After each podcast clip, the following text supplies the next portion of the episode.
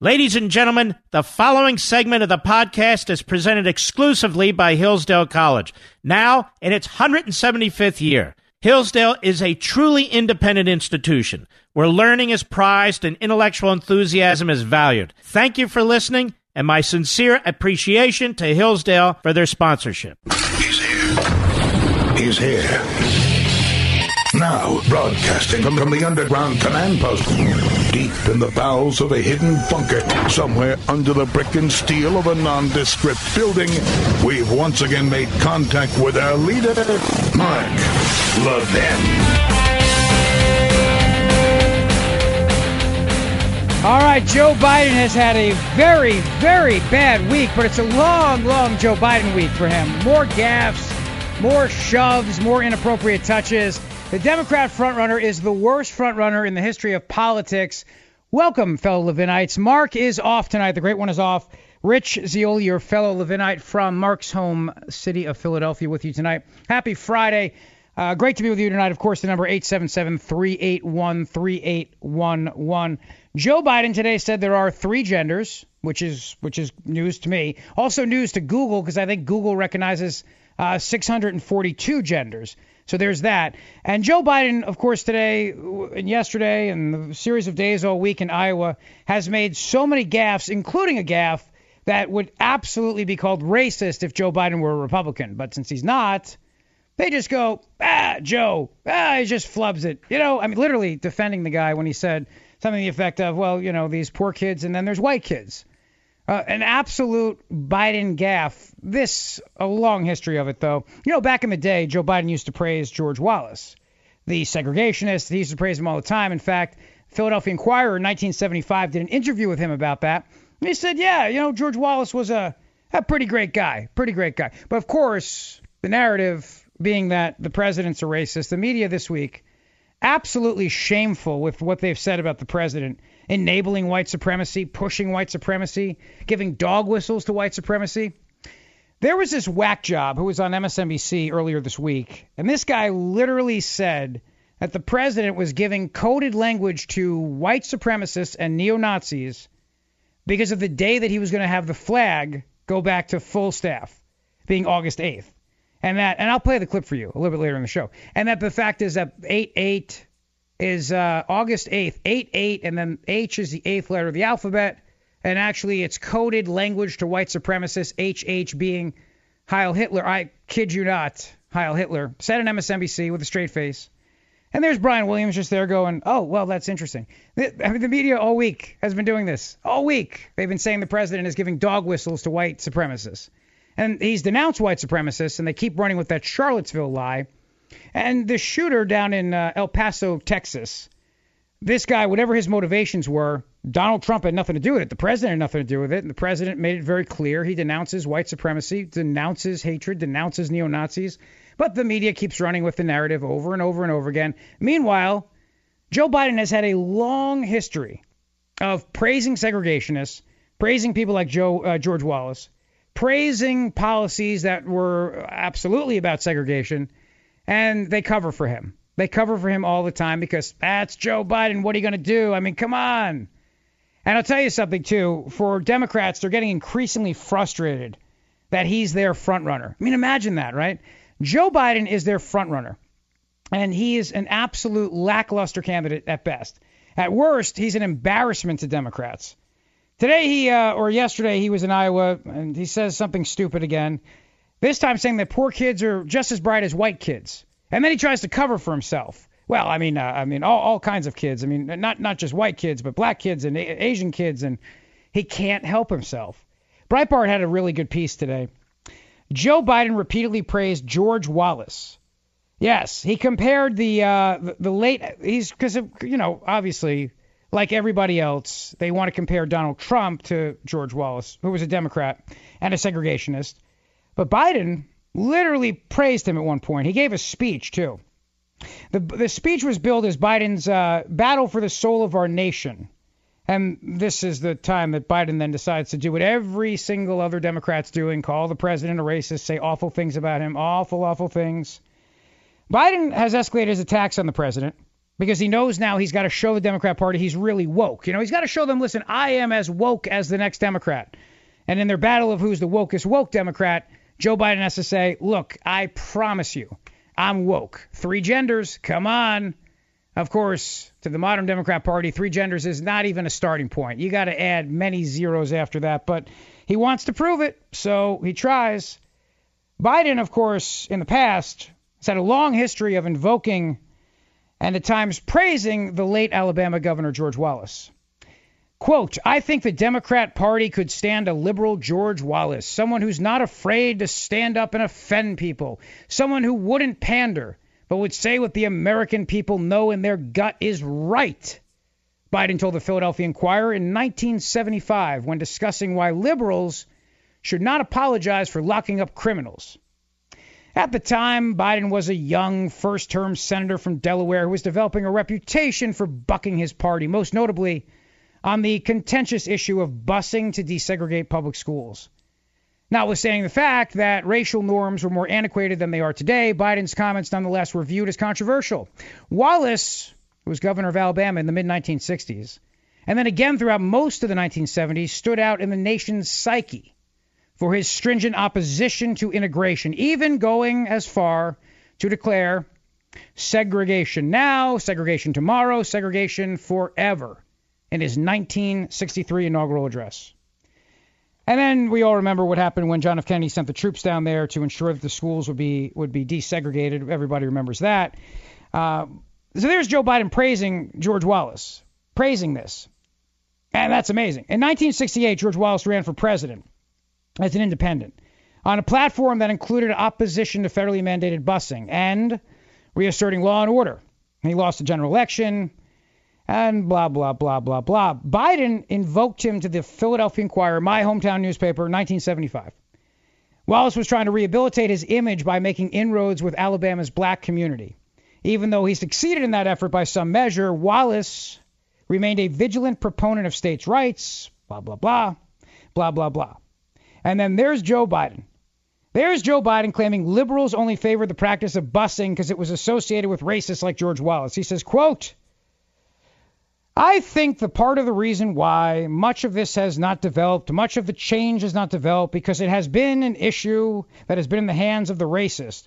We liberals have out of hand rejected it because if George Wallace is for us, it must be bad. And so we haven't really looked at it. Now, there's a confluence of streams, Biden said. There is academic ferment against it, not majority, but academic ferment against it. There are young blacks and young white leaders against it. That's busing. Sometimes even George Wallace is right about things, Biden told another Senate Judiciary Committee in 1981. Now, this is the kind of stuff that if we had an actual media in the country, they would report on this stuff. I mean, thank, thankfully, Breitbart doing a great job bringing all this up. But isn't it interesting, though, that the the fact that Joe Biden said all this to the Philadelphia Inquirer, I can tell you because I read the Inquirer to prep for my own show on WPHT in Philly, I've never seen them talk about this. I've never seen them bring this up. Now, perhaps, I don't know, maybe the Philadelphia Inquirer doesn't – know what's in their archives. I guess that's possible. Maybe they haven't checked. Maybe they haven't looked. But in light of what Biden said regarding kids, white kids and poor kids and black kids and brown kids and Asian kids, as he tries to cover for himself, in light of that, maybe it's worth asking the question Is Joe Biden a, a, a racist? I, I, I, mean, just throw the same game they play about the president right back on him. Is Joe Biden perhaps maybe a, a racist deep down inside and this stuff comes out because he just can't help himself? You know, he just, I mean, it comes out because it's who he is. It's part of his psyche. The same guy who palled around with segregationists, the same guy who praised segregationist Governor George Wallace, the same guy who was against busing, the same guy who talked about locking everybody up. Maybe that guy deep down inside is just, in fact, absolutely a racist, and he just, and stuff comes out because it's who he is. I'd like to know if the media would ever ask those questions. They throw this stuff out there about the president. And as far as I know, President Trump has never praised George Wallace. As far as I know, President Trump has never praised segregationists or hung out and palled around with them. And if the president said anything like what Joe Biden said with regards to these kids, I mean, everybody would be losing it right now. But Joe Biden says it, and they and they cover for him. Andrea Mitchell and others cover for him. This is the audio from the Iowa State Fair or whatever he was going on nonsense campaigning, losing terribly as the frontrunner for the Democrats. Let's go with cut number six. And the other thing we should do is we should challenge these students. We should challenge students in these schools to have advanced placement programs in these schools. We have this notion that somehow if you're poor, you cannot do it. Poor kids are just as bright and just as talented as white kids. Wealthy kids, black kids, Asian kids. No, I really mean it, but think how we think about it. Yeah, you see, now his first instinct was to say, just as, like white kids, just as with white kids. And then he covers for himself. You can hear that he goes, and then uh, oh, and black kids and uh, and Asian kids and uh, and and brown kids, uh, purple kids, uh, green kids, because he realized what he said, and the crowd the crowd went along with it and clapped too. Oh yeah, yeah, yeah. No, they're just as good as white kids. Yes, yes, yes, yes. Maybe that's the old, uh, you know, paging Dr. Freud. Dr. Freud, please come to the waiting room. Perhaps this is how Joe Biden really thinks. You know, maybe he actually really thinks that way. It's worth a conversation. You know, Kamala Harris, who's running for president, she went after Joe Biden over the busing thing. And then she talked about how without busing, she never would be where she is today. And Joe Biden just sat there. He just, you know, he didn't know what to do. He had no idea what to do when he was getting attacked about that in the debates. And so now his answer is I will show you, I'll prove to you, Democrats, I'm as woke as you can possibly be. And this is why I tell you, since I'm broadcasting from Pennsylvania, as I fill in for the great one, Mark Levin, I tell you Joe Biden has no chance of winning the general election because he can't win Pennsylvania for a number of reasons. See, as Joe Biden tries to be more woke, Joe Biden winds up saying uh, even stupider things. And lately, with regards to the environment, if you noticed at the last debate, Joe Biden talked about how there's no place for coal in a Joe Biden administration. Now, coal matters to Pennsylvania, matters to a lot of parts of the country. And President Trump has stopped the ridiculous war on coal that Barack Obama's administration waged. Joe Biden, to prove to the Democrats he's woke, is anti coal now. He's anti natural gas. He's anti fracking. It doesn't play well in Pennsylvania. So, on the one hand, he wants to say, listen, I'm just a moderate Democrat, a blue collar kind of working guy from Scranton, even though I only lived there till I was eight. But look at me, I'm just like you, a working class kind of guy. But in order to get to the nomination, he's got to go through the woke primary. And so he says stupid things like, uh, yeah, I'm against coal. And yes, I'm against uh, natural gas. And oh, now uh, a Biden administration will have a flood of immigrants, a flood of immigrants. Joe Biden vowing a flood of immigration if he's elected. I mean, this is the kind of stupid stuff that a guy with no core compass ever, ever has. See, if Joe Biden had a core compass, well, he would try to just be who he is. But instead, he always adapts, you know, to whatever audience he's around. He always adapts. So now they say to him, listen, uh, you if you become the nominee, you, you run as a blue collar kind of guy. You know, you relate to the to the guys in the coal mines. You relate to the working class people. You relate to these. But to get there, you got to show the Democrats you're as woke as the next guy. So come on, say something stupid again. Today it was now in a heartbeat. The Biden administration will import another two million immigrants. Now that plays really well with working class people, right? working class people who are worried about their jobs getting taken.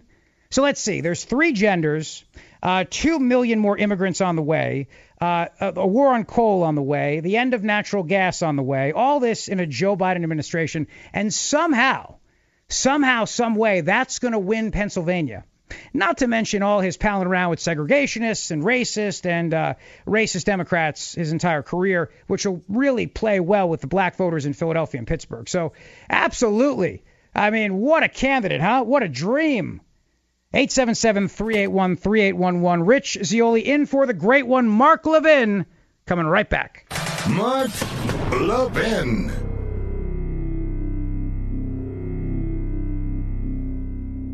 Since its founding in 1844, Hillsdale College has provided students with sound learning of the kind essential to preserving our civil and religious liberty. Now, I want to tell you about Imprimis the free monthly speech digest of Hillsdale College. Imprimis is dedicated to educating citizens and promoting civil and religious liberty by covering important cultural, economic, political, and educational issues. First published in 1972, Imprimis is one of America's most widely read publications in support of liberty, with more subscribers, 3.9 million, than the Wall Street Journal and the New York Times. And recent Imprimis publications have addressed issues like free speech, the regulation of big tech, mental illness, and the American medical insurance system. And because America's founding principles are so important, Hillsdale offers Imprimis absolutely free of charge to anyone who requests it. That's right, you can subscribe to Primus for free. Here's what I want you to do. I want you to visit imprimis.hillsdale.edu for your free subscription. That's Imprimis, I-M-P-R-I-M-I-S dot Hillsdale dot edu. Welcome to Hillsdale.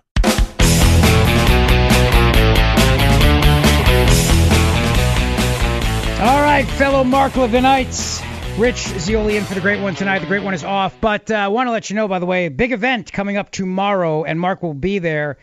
Uh, Mark and WABC at Bark in the Park tomorrow, Saturday, August 10th, 11 a.m., Peck Park in Ridgefield, New Jersey. It's going to be a great day, whole family.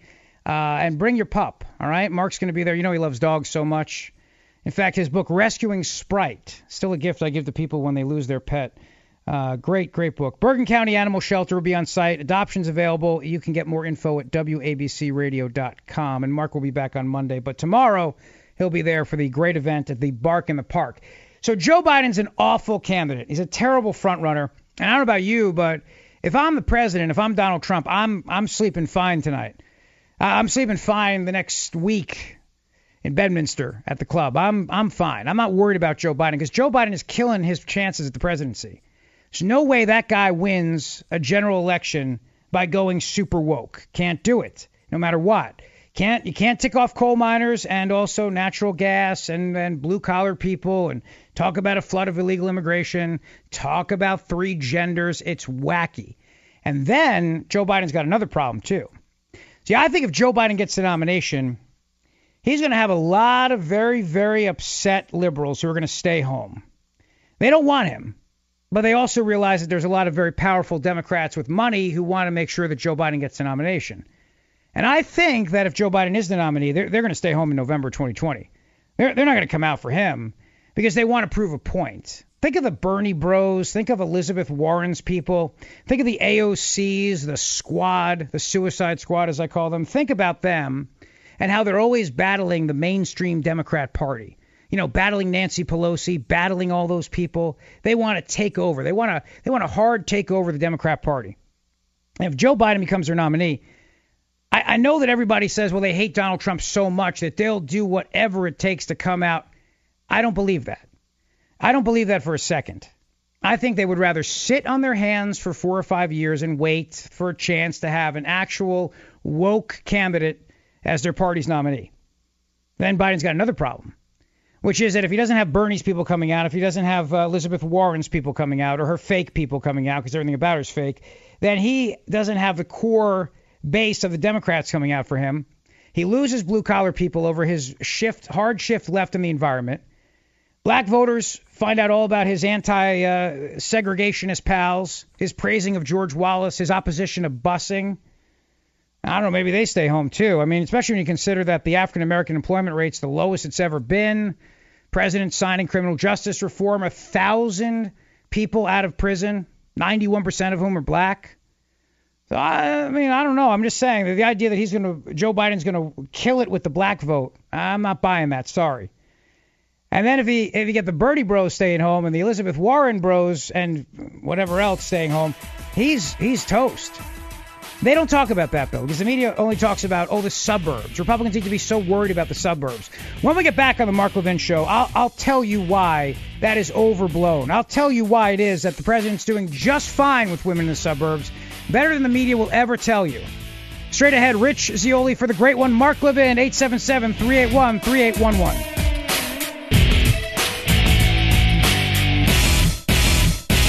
You know, our nation's oldest colleges were founded to teach students to seek truth, recognize what's beautiful, and hold up what is good. But the vast majority of them have abandoned their missions, locked in the grip of political correctness. They no longer allow free and open discourse. Rejecting the idea of objective truth, they peddle moral and cultural relativism. Thankfully, none of this applies to Hillsdale College. For almost two centuries, Hillsdale has remained true to its original mission to provide sound learning of the kind essential to preserving civil and religious liberty and intelligent piety. Now, as Hillsdale celebrates its 175th year, It remains committed to offering its students the very best liberal arts education in the land, as well as to extending its mission nationwide through its many outreach efforts on behalf of liberty. These include free online courses, the publication of its Free Speech Digest Imprimis, its Kirby Center for Constitutional Studies and Citizenship in Washington, D.C.,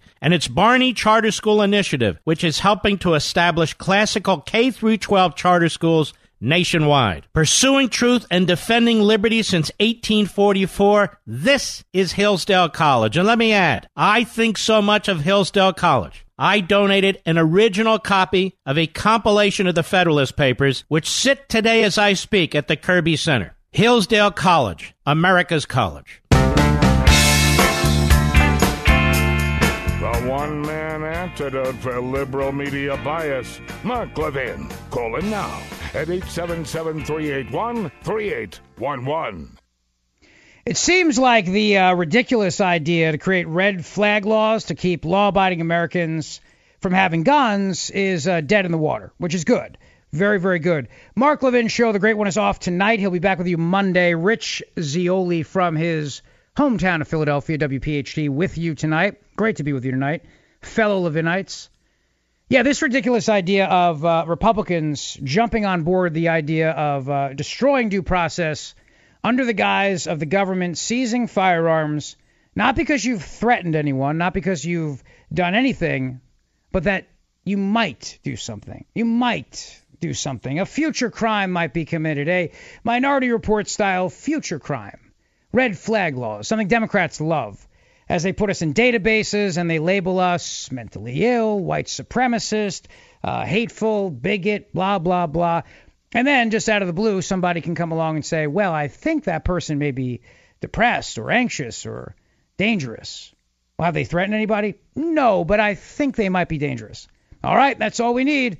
Let's go get the guns. And then you, as an innocent American, you have to spend uh, thousands of dollars, get a lawyer, and go fight to prove that you're innocent in order to keep your guns, which you have a God given right to under the Second Amendment. So this idea looks dead now, thank God. The number three Republican in the Senate, John uh, Barrasso, who came out today and said he's got uh, major reservations with it. So hopefully, this is this is over. But this is another reason why Joe Biden's in a lot of trouble in Pennsylvania. Uh, Pennsylvania, a lot of guns. You, you can't win the presidency without winning Pennsylvania. That's what I really believe. And the Democrats thought, well, he's the perfect candidate. I mean, he's from Scranton. Guy lived there till he was eight. I've spent more time in Scranton than him, and I've been there twice. But they say Joe Biden, well, he can really relate to Pennsylvania mainstream voters, you know, and uh, that's how that's how they'll win the White House back. No, he also this week Joe Biden said he's coming for your guns. He's coming for those assault weapons. He's going to come get them. That doesn't play well in Pennsylvania. And what also doesn't play well in Pennsylvania is the fact that he's absolutely creepy with women. Now, I know if you read everything on the mainstream media, they tell you that Republicans have a real suburb problem. You know, the suburbs are really tough for them in 2020. And I don't know, all those suburban women, they're fleeing in droves. First of all, I think it's pretty obvious people lie to pollsters. They do it all the time. Why? Well, because if you say you're voting for the president, the pollsters call you a racist. Uh, the media calls you a racist. They do this all the time. So a lot of people who are voting for him don't say it because they just don't want people to label them. They don't want people to judge them. So they go, "Oh no, no, no, I'm, I'm, yeah, no, I'm voting for uh, any, anybody but." There was a poll this week that came out and said majority of Americans think the country's on the right track, but they'll vote for anybody but Trump. Yeah, I'm not buying that. If you think the country's on the right track, you don't want to change tracks. You don't want to get a different train. If you think you're on the right track, you stay on the track. You don't go, well, I think we're on the right track, but you know, let me uh, let me just go in a different direction. You never know. Let's see what it's like. Not how it works. But if they answer the first question, they say, yes, I think the country's on the right track. And then the second question is, will you vote for Trump? And they go, oh, no, no, no, no, anybody but. That means they're lying. It means they don't want to tell you because you're probably a pollster, you're probably a millennial, you're probably going to judge them. They don't want people to think that they're racist. They don't want people to think that they're supporting a white supremacist or any other nonsense you say. So they're just not honest about it. It's the same phenomenon you saw in 2016.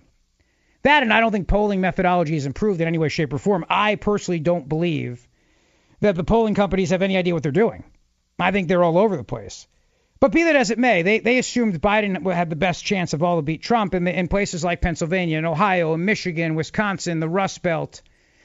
And now he's coming for the guns. He wants 2 million more immigrants in the country. He says stupid things all the time, trying to be woke. And then he says, no coal, no natural gas. You can't win Pennsylvania with those ideas. And Republicans need to wake up some, to a fact, too. If you mess with the Second Amendment, you will lose, too. You will. In fact, in my, in my state of Pennsylvania, Pat Toomey, Senator Pat Toomey, this week was talking about the fact that he thinks these red flag laws are great ideas. In the 7 o'clock hour, I'll play this audio for you. He actually brings up the T word terrorists. And I, like you, like me, like Mark Levin, we understand why we have a Second Amendment right. We understand why we have all the rights in the Bill of Rights. And these are not things that can be just suspended willy nilly. You have to do something and then be found guilty of doing that thing in order to lose your rights.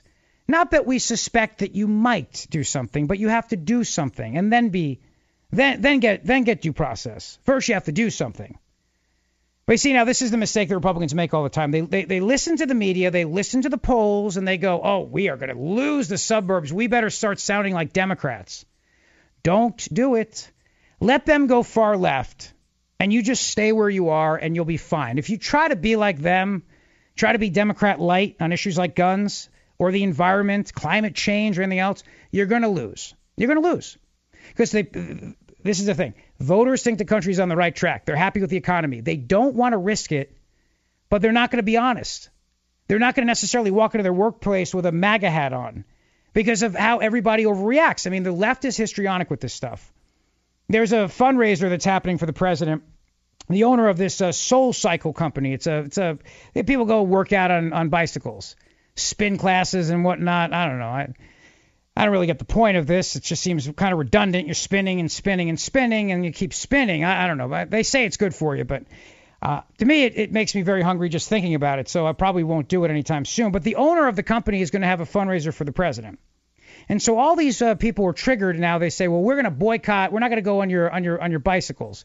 We're not going to go in your spin classes anymore because we don't want to be associated with the president. And they flip out. And that's what I mean. People are not going to be honest about their support for Trump, knowing how people react. I actually think he's doing better in the suburbs than you could ever imagine. You know why? Here's why. Because women, like men, are very happy with the economy. Isn't it something how the media always does this too? They play this game, right? They go, well, women voters are very, they just don't like this president. They're very, very upset by him. They're very triggered by him. They play this game. But are women somehow, I don't know, are they weaker than men? Is that what it is? They, they can't handle tweets. They can't handle his rough bravado. They're very fragile. I mean, is that what the media is implying? It seems to me like if you're a woman and your husband's working or you're working and you can afford your mortgage and kids can go to college and things are pretty good, you're probably happy. Now, you may not like the tweets, you may not love a lot of the things he says, but you're also not going to be so triggered and fragile that you're going to go, oh, we have to change things.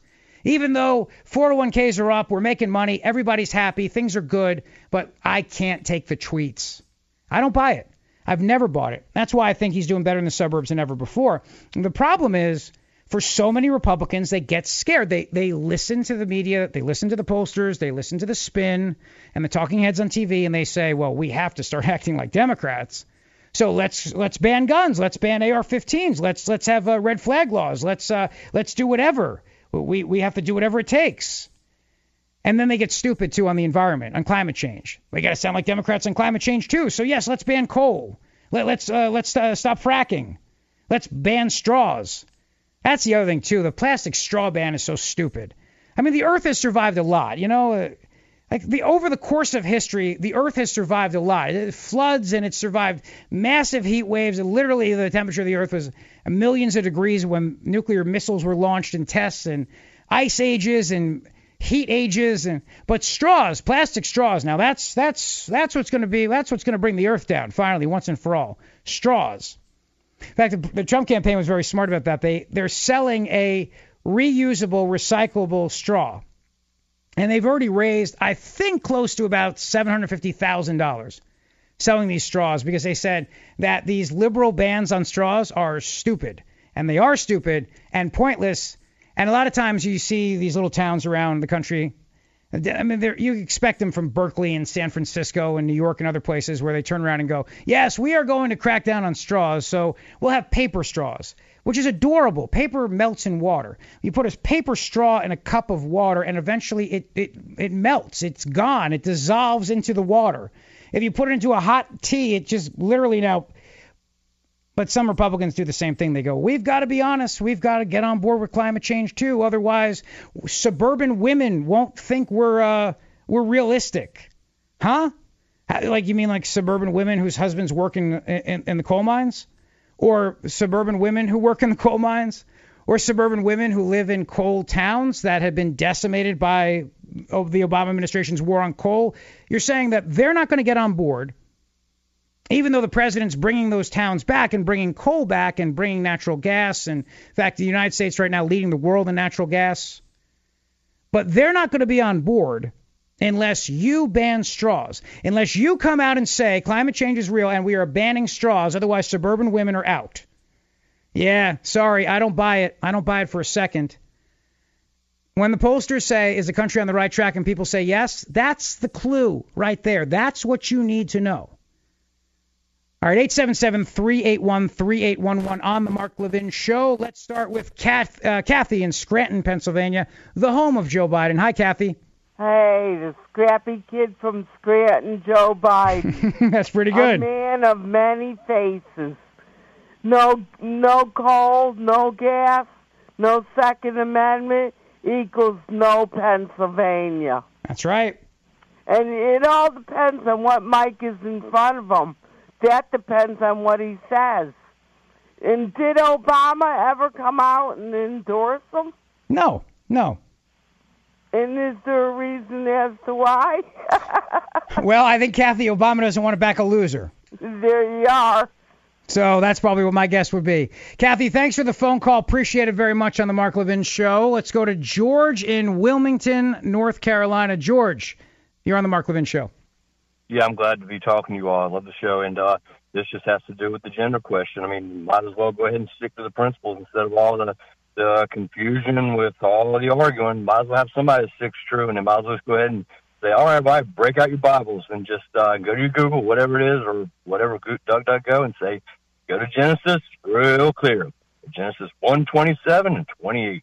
So God created man in his own image, and the image of God he created him, male and female, he created them then God blessed them, and, and God said, "And be fruitful and multiply, fill the earth and subdue it, have dominion over the fish, uh, uh, fish of the sea, over the birds of the air, and over every living." Oh, there, there's no there's no third gender in there. You didn't you didn't find that in there. Uh, no, and there never Did you was. look? Did you? But George, did you look? I looked. Yes. All right. No, I'm just making sure you check, George. I checked, and you can check, and anyone else is going All to say the same I, thing. George, on the break, I'm going to take your word for it, but I'm going to check, my friend. Thank you very much for calling the Mark Levin Show. It's funny, too, because Joe Biden says three genders, but that's not woke enough, you know. And Facebook lets you pick, I think, up to 65 different genders, including uh, you could be a symbol like Prince was until he wasn't a symbol anymore. You don't even have to be. The Democrat Socialists of America, I got to play this for you a little bit later in the show. They actually had their convention. And it was kooky, as you would imagine it's kooky, because it's the Democrat Socialists of America. And they identified each speaker would have to stand up and say the pronoun that they wish to be identified by. So a guy would stand up, he'd walk up to the, the microphone and go, uh, I'm John, uh, he, him. Like, I, no, like, literally, I, I'm, I'm he, him. I, I go by. So I said I'll go by it, that, or all that, or something. You can choose your pronoun. But three is not woke enough, you see. You got to be, you got to have at least another zero after that, maybe a couple zeros after that to be fully woke. This is where Joe Biden comes comes short, you know, because when in his in his zeal to be whatever he has to be, depending on whatever audience he's talking to, because he has no core principles, he doesn't realize, and his team doesn't tell him Joe, three genders is not nearly enough, my friend. You got to have way more than that because you got to have half genders and binary genders, and you got to have, you know, some sort of a weird, like you could be a Batman gender, perhaps a Bat person gender. I'm not sure, quite frankly, but you have to be woke. You can't just have three, Joe. That's ridiculous. So even that, he blew it. I mean, he blew it on that too. Come on, if you're gonna go all in on kookiness, go all in. Don't say three genders, say 3,000 genders. I mean, go big or go home. You know what I mean? If you're going to go crazy, you go crazy. That's what you do. Otherwise, don't bother. Just stick with the old basic two genders. But then that's something that sounds sensible, so that's not going to work in a Democrat primary. But you see, if I were running as a Democrat, I would go all in and say there's 3 million genders. Why not? Nobody else has come that high. I mean, Cory Booker wants to plant 15 million more trees. I'd say plant 20 billion trees. Uh, why, why not? Uh, go crazy, go all in, and out crazy them if you want the nomination. Just promise ridiculous nonsense. Oh, you want to ban airplanes? Well, I want to ban airports. See, let me just keep going further and further, whatever it takes. That's I mean, that's how you win woke. You know what I mean? All right, 877 381 3811. The Mark Levin Show. Rich Zeoli from Mark's hometown of Philadelphia, WPHT. When we come back, the question for you is do you think there is a Democrat who can give the president a run for his money? I don't see it, but maybe you do. Straight ahead. Mark Levin.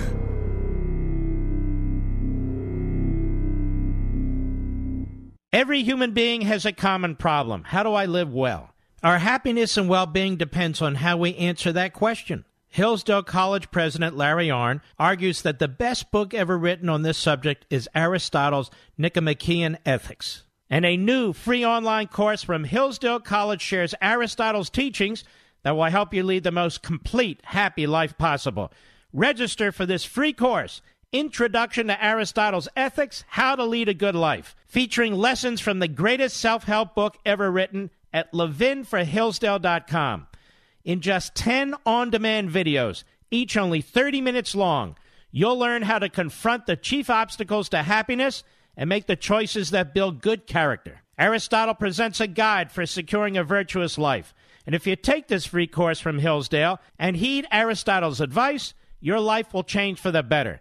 You can learn how to lead a good life just as every Hillsdale College student does. It's yours for free at levinforhillsdale.com. That's L E V I N for Hillsdale.com.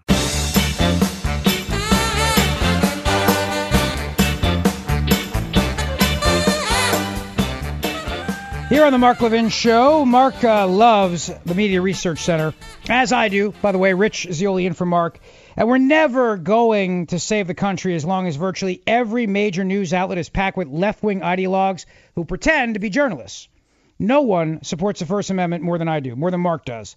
But how does a free press advance liberty if it's wholly owned subsidiary of the Democrat Party? That's what we have today. You know it and I know it. These journalists, quote unquote, they're Democrats. They're pushing for the party. We know this because the media have lined up behind every socialist idea that's been proposed by the left. Think about it. They're all in for Medicare for all, free college, open borders, Green New Deals, etc. They love those ideas. You might say the media loves socialism. That's exactly why the Media Research Center's new bumper sticker says the media love socialism. And you can get one for free by going to mrcsticker.com right now. mrcsticker.com. See, most of the media won't admit out loud that they support socialism, but they love everything about it. So we have to expose them. And that's what the Media Research Center does every single day. So let's help them out, shall we? Go to mrcsticker.com right now. It'll send you a free bumper sticker. And the bumper sticker says what we all know to be true the media love socialism. That's mrcsticker.com. I'll tell you what else the media loves too. The media loves uh, gun control. They love it. And they love this notion that if you are not all in on their dumb ideas to deal with gun violence, that, that makes it that you hate people. You want people to die. That's a, a mantra they keep pushing as well. I'm going to get into that at 7 o'clock on hour two of the Mark Levin Show, proving to you that the uh, the right uh, shall not be infringed and can't be in, infringed by some stupid suspicion under a ridiculous red flag law that has no due process whatsoever. And I'll prove that point to you because it's very important for me that we fight for the for the Bill of Rights. It's very important. Also want to remind you that you know Mark's book now Unfreedom of the Press, 11 weeks on the bestseller list, New York Times bestseller list, number one, 11 weeks. Unbelievable. Exposing the liberal media for who they are. Chelsea is in Rutherford, Texas. Chelsea, you're on the Mark Levin Show. Hi, Rich. I was calling. I'm a 28 year old woman who lives in the suburbs with my husband, and not for a single second has he deterred my vote for him, you know, in 2020. as well as I don't really care how crowd people think he sounds because half of the women's locker rooms that I've been in are just as bad. Right. Probably worse. yes, absolutely. And climate change, I mean, if we would just leave it alone, the planet knows how to withstand us. It is not going anywhere. You think the planet can survive uh, straws? yes. Think so? I think planet. Especially with these these um, paper straws that they're making are now actually harder and not able to be recycled. That's true. You're right, Chelsea, and it takes more, uh, probably more fossil fuel to create one. Uh, thanks so much for the call, the Mark Levin Show, Chelsea. That's wonderful hearing from you. Appreciate it very much. Rich Zeoli in for the great one, Mark Levin, hour two, and your fight for freedom straight ahead.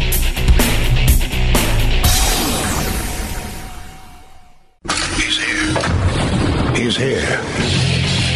Now, broadcasting from, from the underground command post, deep in the bowels of a hidden bunker, somewhere under the brick and steel of a nondescript building, we've once again made contact with our leader, Mark Levin. Do you disarm a population, huh? You do it one gun at a time. You do it through these phony red flag laws. Welcome back to the Mark Levin Show. The great one is off tonight. Back with you Monday and also tomorrow at a special event I'll tell you about in a second. Rich Zeoli from Mark's hometown of Philadelphia, WPHT. I'm the morning drive host there. And Mark is the reason I actually got into talk radio. He's a great friend, a great guy, smartest guy on talk radio by far, without question. And uh, it was years ago when he first inspired me, when he wrote his book, uh, Men in Black, to start taking a better look at the Constitution and the Bill of Rights. And I, for one, am very grateful that he continues to stand up for those things, and I'm sure you are as well, since we're all fellow Levinites together. 877-381-3811. So it particularly burns me when I hear some of these Republicans talk about putting in place red flag laws. Now, how do we deal with these mass shootings? First of all, two points. The odds of you getting uh, getting shot in a mass shooting, uh, a guy walking into a store, movie theater, or something like that, it's uh, about 0.04% or something like that. In other words, you got a better chance of being struck by lightning while winning Powerball and also uh, riding a great white shark than you do of, of that happening to you, which is good. Thank God. If you look at this notion of mass shootings in America, this number 255 is thrown around all the time. Listen, I'm broadcasting from Philadelphia right now. There are mass shootings here all the time. They happen in the streets. They happen between gun, uh, rival gangs. They happen a lot in Philadelphia and New York and Chicago and, yes, Baltimore. And they're counted as mass shootings because four or more people are shot. Doesn't mean they're dead. In fact, most of the time they're not. Most of the time they survive. But that's a mass shooting. That happens almost every night in this country, in a city somewhere with an illegal gun used by criminals. The idea of somebody walking into a store or a mall or a movie theater, thank God these things are incredibly rare in a country of 350 plus million people you're going to live your whole life and most likely never have to worry about that problem. Of course, when it happens, it's awful and shocking and tragic, and it's very, very in our face, which is why so many people want to react and do something to prevent it from happening again. And so, in their in their idea of oh, we got to do something to prevent that from happening again, they come up with stupid ideas, stupid ideas that just completely limit freedom and do nothing to accomplish their goal of making sure this doesn't happen again. One of these dumb ideas is a red flag law. The concept being this: let's say I uh, I work with you, and uh, I've noticed you've been a little quiet lately. You've been a little sullen. I ask you what's wrong. You tell me, uh, you know, your wife just left you. Your wife left. She left you for another guy. You say, oh man, you know, I, I if I could get my hands on this guy, man, you know, I'll tell you what. Uh, and then you say, uh, I'm going to the gun range. I'll see you later. And now I go, oh, well, you know what? Hmm. This sounds to me like he's a danger. He's gonna he's gonna kill this guy or maybe himself. So I call the police or somebody else and I say, well, listen, this guy is a very sad man, a very dangerous person. Well, did he threaten anybody? No, no, but but I think he might. Wait, what do you what do you think he might? Well, I'm just saying he doesn't seem like he's in a good place. So, well, if he's not in a good place and he has guns, obviously he's then going to use the guns. He is. Well, no, but he might. You're right. let's go get his guns, just in case he might. That's basically how the red flag laws work. There are a lot of people who spread misinformation too. They say, well, what do you do with people who are threatening people? Now, listen, threatening somebody is a crime. So if I threaten you, if I threaten to blow up a school, if I threaten to shoot up a mall, that's a problem. The law enforcement law enforcement has all they need to intervene in that situation. Believe me, they can do a lot of different things in that moment. I'm talking about the poor sap who's sitting on his couch. He's not bothering anybody. He's not threatening anybody, but he has guns. And we live with a lot of busybodies in the world today who always think that they know better than everybody else, right? So these busybodies now would have the ability to involve law enforcement and the courts to have the guns taken away from that person. Does that sound like the Second Amendment to you, in your opinion? As the Second Amendment says, a well regulated militia being necessary to the security of a free state, the right of the people to keep and bear arms shall not be infringed. It doesn't say unless a coworker thinks you're sad, or unless a, uh, a nurse at a hospital thinks you're depressed. It says shall not be infringed, but let's go with this for a moment, shall we? Let's look at California's red flag law model, shall we? California, the epicenter of nuttiness. California, this is what their red flag laws would do. They say now that there have been more than 600 orders to remove a firearm from 2016 through 2018. Santa Clara County ranks fourth in the overall state, issuing 42 orders. Santa, Santa, Clara County gun owners who had their weapons removed this year include an employee who threatened a human resource manager, a landlord who threatened his tenant, and a resident who pulled a shotgun on his neighbors for making too much noise. The more of these that we do, the more that we empower the public to remove weapons from those who are at risk, they say, according to, uh, to somebody in the county. Currently, under California law, only police and family members can request to have someone's gun taken away. But state lawmakers are debating whether to extend that right to friends, teachers, and coworkers. That's right. Imagine that friends, teachers, and coworkers. See, I love that too, coworkers. You want to get ahead at work? Some guy's in line for promotion ahead of you? Well, it's very simple, right? You just say you think he's crazy and has and has guns. Now he's red flagged. So, you know, now the cops come to his house and they got to examine him and everything like this. And lo and behold, he's out of your way. I guess the promotion's going to be yours now. Look at that. Or how about jilted ex lovers? That's my favorite category, too. You know, the guy who stole your wife. Just saying, he has guns, and uh, if I drop a dime on this guy and say that I think he's unstable, well, might get a little visit from the police. You know what I mean? Oh, are these things not abused? You're saying? You're saying, Rich? Come on, you you're not suggesting that people do that, are you? Yes, I am, because they do. There was testimony before the Senate Judiciary Committee on this very, very notion of red flag laws, and it was a very smart testimony. And they found that about 30% of all of these uh, these these error, they're about 32% are wrong. They're they're false red flags, shall we say? About 30% of the time, false red flags where somebody then goes to a judge and the judge says, "Well, this this is this is ridiculous," and then has to throw it out. But imagine, though, that means that person had to spend time and money to go before a judge to prove that they should be able to keep their, their guns. So somebody made something up about them. Somebody made up an accusation that they're crazy or they're depressed or they're upset or they're anxious or something. And now an innocent American had to spend his time, his money to go to court, get a lawyer, and prove to a judge that he is worthy of keeping his weapons. That's not America. It's not America. If you threaten somebody, that's different. But if you're not doing anything. Now, here, here's something else, too. Let me ask you this question, too. You think doctors, if they're talking to somebody in their office and doctor says, hey, John, how you feeling, right? And John goes, well, doc, to be honest with you, I'm a little depressed lately. Um, I lost my job a month ago, and I'm just feeling very stressed, very anxious. Is there something you can give me, doc, you know? Doctor says, well, tell me about it. How do you feel? Well, I'm just very sad. I don't know. Are you angry at anybody? Well, I mean, I'm angry at the guy who fired me. Yeah, that jerk. I mean, he, he fired me. Of course I'm angry. Uh, John, uh, do, you, do you have guns in, in your house? Well, yeah, Doc, I do. Yeah, why? No, no, I'm just, I'm just, just, just asking, John. Just asking. No big deal. Do you think that doctor's not going to report John for a red flag? I mean, John hasn't done anything. John hasn't said he's going to hurt anybody, but, you know, better safe than sorry, right? Because under the California law, they'll let doctors report and nurses report too. So goodbye HIPAA, you know, goodbye your privacy protections. But my question would be this what doctor wouldn't, knowing that if, God forbid, that person did do something, the doctor might be on the hook, might might get a lawsuit, might have a uh, malpractice insurance increase. You know what I mean? Because he didn't say something. You know, if you see something, say something. And he has a depressed patient who has guns, and he didn't say anything, and now look what happened. So I think a lot of doctors are going to start dropping dimes on people left and right. Dropping a dime, you know, calling the authorities.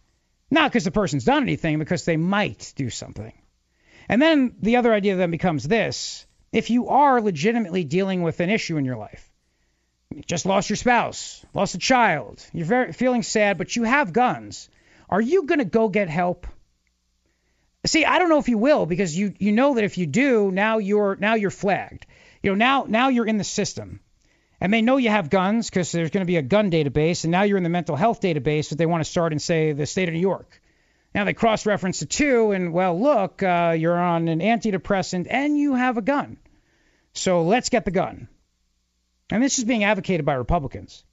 So now my question becomes then, are you more or less likely to try to get help? The answer, of course, is you're less likely because you don't want now people to come to your home and take your, your, your firearms. And I, I don't blame you. So instead of going to get the help you need, getting maybe an antidepressant or something like that, or just some talk therapy, or you just bottle it up inside. Does that sound very smart? No, it does not. Not in the least. But you see, this idea that there's going to be due process, there's no due pro- process. Reason.com, Jacob Sullum writing a piece, Republicans who support gun confiscation laws imagine due process that does not exist on paper or in practice. That's right. People can just say things about you with no proof, and they don't get in trouble if it turns out to be false what they said. In fact, there is clear and convincing evidence that uh, people have filed false and malicious petitions. They've done this on purpose, but they don't get in trouble for doing so because, you know, the burden has to be on you have to report as many people as possible. So the standard of proof most states require clear and convincing evidence, but a preponderance of the evidence, any probability greater than 50%, is enough in places like Massachusetts, New Jersey, Washington State, and Washington, D.C. And only one state provides counsel if you cannot afford a lawyer. One, Colorado, that's it. The others, it's on you. You got to spend your own money to get legal counsel to fight to keep your, your guns in that case. And some of these orders last six months or longer, and, and, and some last a year. And I guess the other question becomes how do you get them back? You know, as time goes on, I mean, how do you get them back? And then what happens when Democrats are in power and they decide things like, uh, I don't know, hate speech is a red flag? You know, not just you maybe being uh, sad or you being anxious or something, but what about if you uh, oppose gay marriage? I mean, you know, uh, uh, I mean, you know, we can't, we, I mean, we can't allow a hate crime to occur. So, on the off chance that you may, in fact, engage in a hate crime, we should probably take your weapons.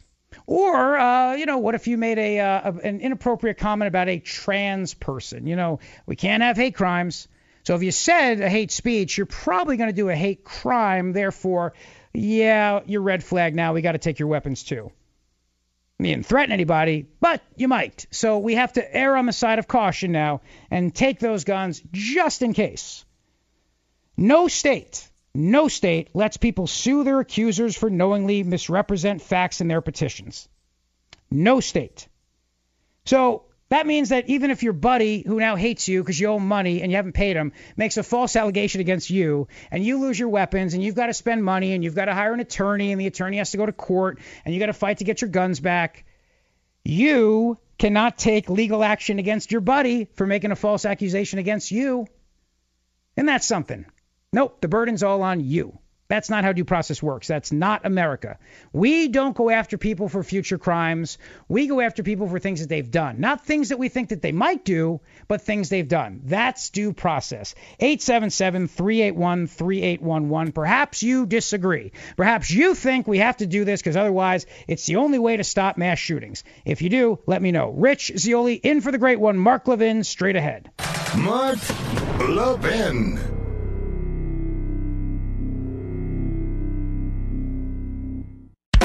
You wake up in the morning feeling sluggish and have to drag yourself through your day? Do you feel bloated, tired, and out of shape? Eating healthy is a habit, but most of us don't really know exactly what we should be eating, right?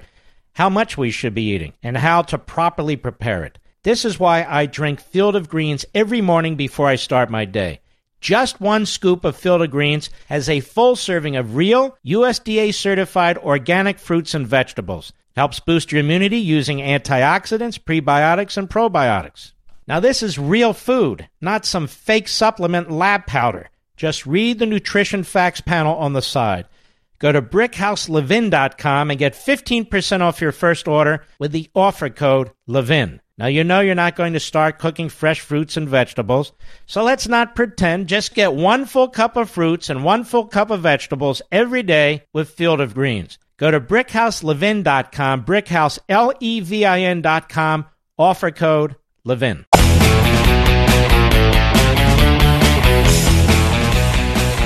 By the way, if you'd like to uh, tweet along, I'm at Rich Zeoli, R I C H Z E O L I, R C H Z E O L I. Mark, of course, is at Mark. Uh, Mark Levin Show. So you can tweet him as well if you like. And uh, appreciate you being here tonight, fellow Levinites. 877 381 3811. These red flag laws are so stupid, and they're not going to do a damn thing to uh, to stop a mass shooter, quote unquote. They might potentially cut back on somebody hurting themselves. But here's my question. This is a real question I have. If somebody's so dangerous that the state has to get involved and take away their guns, what else are we letting them have? This is something that nobody ever can ever answer me. If they're so dangerous that we feel the need to come in and, and, and the police need to come now and surround an armed person and get their guns, are we going to let them have knives? That's a basic question. Are we going to let them have a car? I mean, you know, you can do a lot of damage with a car. In fact, your odds of being killed or injured by a car are way, way higher than a gun. So are we going to let that that dangerous person have the ability to drive? What if there are kids in the house? Do we let the kids stay or do we rip the babies out of their mother's arms? Do we take the kids away? I mean, if, if the guy's so dangerous or the woman that we've now said we have to uh, take your weapons, take your guns, the kids get to stay or not stay? I'm confused about that. What if it turns out the guy's, say, a school bus driver? Do we let him drive the school bus? We, I mean, we, we just took his guns. We're going to let him drive a big bus with kids in it? Pressure cookers? Does he have a pressure cooker? Can he go buy a pressure cooker? Because you can use that. What about fertilizer? I mean, we're going to put a, you know, we're going to let his local hardware store know that the guy is uh, dangerous, so please don't sell him fertilizer. What else are we going to do to make sure that this dangerous person doesn't hurt anybody? Because what makes me laugh about these dumb red flag laws is that they focus on the object, one object only that can be used by a dangerous person, and that's a gun. That's it. And all the other things, I guess, are just fine. This is Lindsey Graham earlier in the week, as uh, Lindsey was talking about what this would do, and this is uh, why I hope to God this is dead on arrival. These red flag laws. Cut nine. Here's what we do. This is not going to be a federal law. It'll be a federal grant program. Uh, to get the federal grant, you have to have due process. There has to be an imminent threat of harm to oneself or to others before the police, and it can only be the police, can go to a judge. You have a hearing. You got to have more likely than not standard that there's an imminent threat of bodily injury. Seven days later, you have a full-blown hearing. Now let's stop it right there now, please. All right, so we have to have a uh, imminent threat of bodily harm. You notice how he doesn't say that you threatened somebody, but that there's an imminent threat of bodily harm. Those are two different things. If I threaten you, well, you know what? That's something. Now we now we I can get arrested for threatening you. But if we believe there's an imminent threat of bodily harm to myself or someone else, that's not the same thing as me threatening somebody now, is it? Then Lindsey says 7 days later we'll have a hearing. Seven days? I mean, that's a long time to let a dangerous person keep their guns, is it not? You just told me this person there's an imminent threat of bodily harm. I mean, that's a long time. My point being that when the left is in power, what they'll do with that seven days is they'll make it seven seconds. They'll make it so that the minute somebody files a red flag, the cops are dispatched to get the weapons, and then the, the, the hearing will come later. Seven days. Could you imagine President Elizabeth Warren going along with a seven day waiting period before a hearing? And in those seven days, you get to keep your guns? No chance. No chance. No, no, it'll be seven seconds. Seven seconds after a red flag thing is filed, imminent threat of bodily harm to yourself or someone else. Then suddenly now uh, the house is surrounded, the SWAT team's called in, get the weapons. Seven seconds. And then you'll have to wait probably a good at least seven months to get them back. Because you know, I mean, it sometimes takes a while for you to become okay again. Maybe seven years. I don't know. But certainly not seven days no chance of that. That's what I love about these Republicans who propose these ridiculous ideas. It sounds so reasonable until they open the door for the left to be in power and then take whatever reasonable protection they think they've built in, because they haven't, and then completely destroy it. Destroy every sense of it. Which is why we have to say no to these things. And when we come back, I'll tell you why you're being compared to a terrorist by some Republicans. Zeoli for Mark Levin, straight ahead. With a daily fake news dump pouring through your TV, mobile phones, and computers, you may have missed some real news like the recent study in the journal Cell Metabolism. Scientists suspected a correlation between growing rates of obesity and processed foods, but what this study discovered was that these foods also appear to lead people to overeat. Here's the bottom line you need fresh fruits and vegetables in your diet which is why I recommend that you start taking Field of Greens by Brickhouse Nutrition. Just one scoop of Field of Greens has a full serving of real USDA certified organic fruits and vegetables. It helps boost your immunity using antioxidants, prebiotics, and probiotics. This is real food, not some fake supplement lab powder. Just read the nutrition facts panel on the side. Go to brickhouselevin.com, that's brickhouse, L-E-V-I-N.com, and you'll get 15% off your first order with the offer code LEVIN. You know you're not going to start cooking fresh fruits and vegetables, so let's not pretend. Just get one full cup of fruits and one full cup of vegetables every day with Field of Greens. Go to brickhouselevin.com, brickhouselevin.com, offer code LEVIN. The establishment's worst nightmare. Mark Levin. Call in now 877 381 3811. Yes, please do call in right now. Rich Zeoli in for the great one, Mark Levin. Mark's back Monday. Also with you tomorrow at a very special event at the Bark in the Park. Tomorrow, Saturday, 11 a.m., Peck Park in Ridgefield, New Jersey. Mark will be there, Ridgefield Park, New Jersey. It'll be a great day for the whole family. And your pup, bring your pup Celebrate Man's Best Friend, vendors, food trucks, exhibitors, and more. In fact, the Bergen County Animal Shelter will be on site with adoptions available. That's right. Bring home your new best friend.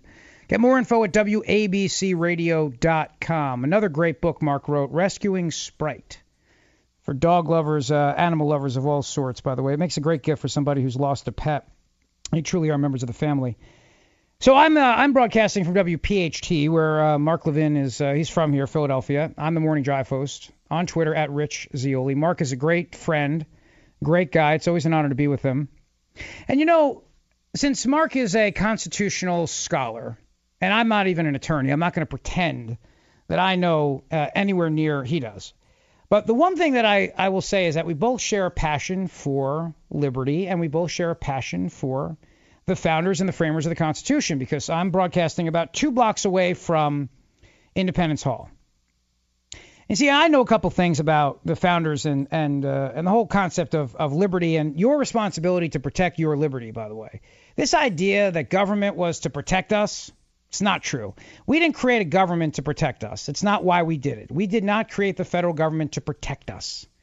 That's one of those false nomers out there. And the Bill of Rights they are our protection from our government. You see, we we this whole notion of our rights come from our creator, right? We have our rights. Then we created the states, and then the states created the federal government, and we said uh, we have to have protections from that government. So we put in the Bill of Rights, and one through ten, these are our ten protections, we the people, from our government. And a big part of that, of course, is to protect ourselves with the Second Amendment but another big part of that is this idea that the government can't just accuse you of something and take away your liberty. These Republicans who support these red flag laws are endorsing that very concept. The reason why due process is incompatible with red flag laws is this. Ready? You are not supposed to be bothered, burdened by government taking away your liberty unless there's due process because you've been accused of something. See, now pay attention right there. It's a very important point. If you're not accused of something, you're not supposed to be burdened by this stuff. You're you're supposed to just go out and live your life and enjoy your life and and your rights and your freedoms and your liberty. And you're not supposed to have to deal with lawyers and courts and judges and fighting to prove you. No, if you have not been accused of anything, you're supposed to be a free person. The reason why red flag laws are incompatible with due process is because the whole point of due process is not just for when you are accused of something. Yes, obviously, then due process kicks in, right? You know, you have the right to remain silent, you have the right to an attorney, you have the right to a speedy trial. But there are other parts of the Bill of Rights that protect you from being falsely accused. Think about the fact, for example, of unreasonable search and seizure, why we have to have warrants. And so due process is also so that you are not falsely accused of something and that you don't have to enter the system until you are accused and formally accused of a crime in which case then then you now have due process to protect you from that accusation due process works in two ways to protect you after you've been accused and to ensure that you are not falsely accused to ensure that you don't have to defend yourself because you are innocent. You are an innocent person. The concept of innocence, you have it, I have it. We walk around all day as innocent people. It's not up to us to prove that we're innocent. If the government accuses us of something, the government has to prove that we're guilty. That's a very important point that people forget. We don't have to prove our innocence, they have to prove that we're guilty. So now the concept of a red flag law is the opposite. You have to prove you're not a danger. They don't have to prove you are. You have to prove you're not. The guy who makes the accusation against you doesn't have to prove that you're dangerous. You have to prove you're not dangerous. And during that course of time, you lose your rights. You lose your freedom. You lose your liberty. You have to pay money. You have to fight to keep your liberty. That's not how it's supposed to work. Due process protects you from that because you're innocent. And if you're an innocent person, you don't have to fight to prove your innocence. That means that the only way you're supposed to lose your liberty is if you're formally charged in a criminal proceeding, in which case then you have due process rights to protect you. And all the other rights that keep the government out of your life, like why they have to get a warrant, for example, is because you're an innocent person. You are an innocent person. And so if the government has reason to believe you're not an innocent person, that you've done something, they have to go to a judge and get a warrant because you are an innocent person. Get it? But they have to have evidence that you might have committed a crime. They have to have reasonable suspicion to believe that you've done something. Not that you might do something, that you've done something. With red flag laws, we go, well, they might do something. Based on what? I don't know, a hunch? A gut instinct? I don't know. Seems like the guy's down, down in his luck, and he has a gun, so therefore, obviously, he might be a mass shooter. Or he may not be a mass shooter, but we can't take that chance, can we? That's the thinking of these people. And uh, Pat Toomey, Senator Pat Toomey, Republican from Pennsylvania, was on with uh, my colleague Dom Giordano, and he's talking about this whole notion of this uh, these red flag laws, and he, he, he has no idea, no idea how this would even work. But he does invoke terrorists. I don't know about you, but as a supporter of the Second Amendment, uh, the idea that I'm going to be treated like a terrorist because I might be uh, down on my luck or depressed or anxious or fearful or might have lost a family member or might have lost my job or anything else, and somebody thinks I might, could possibly hurt myself or somebody else.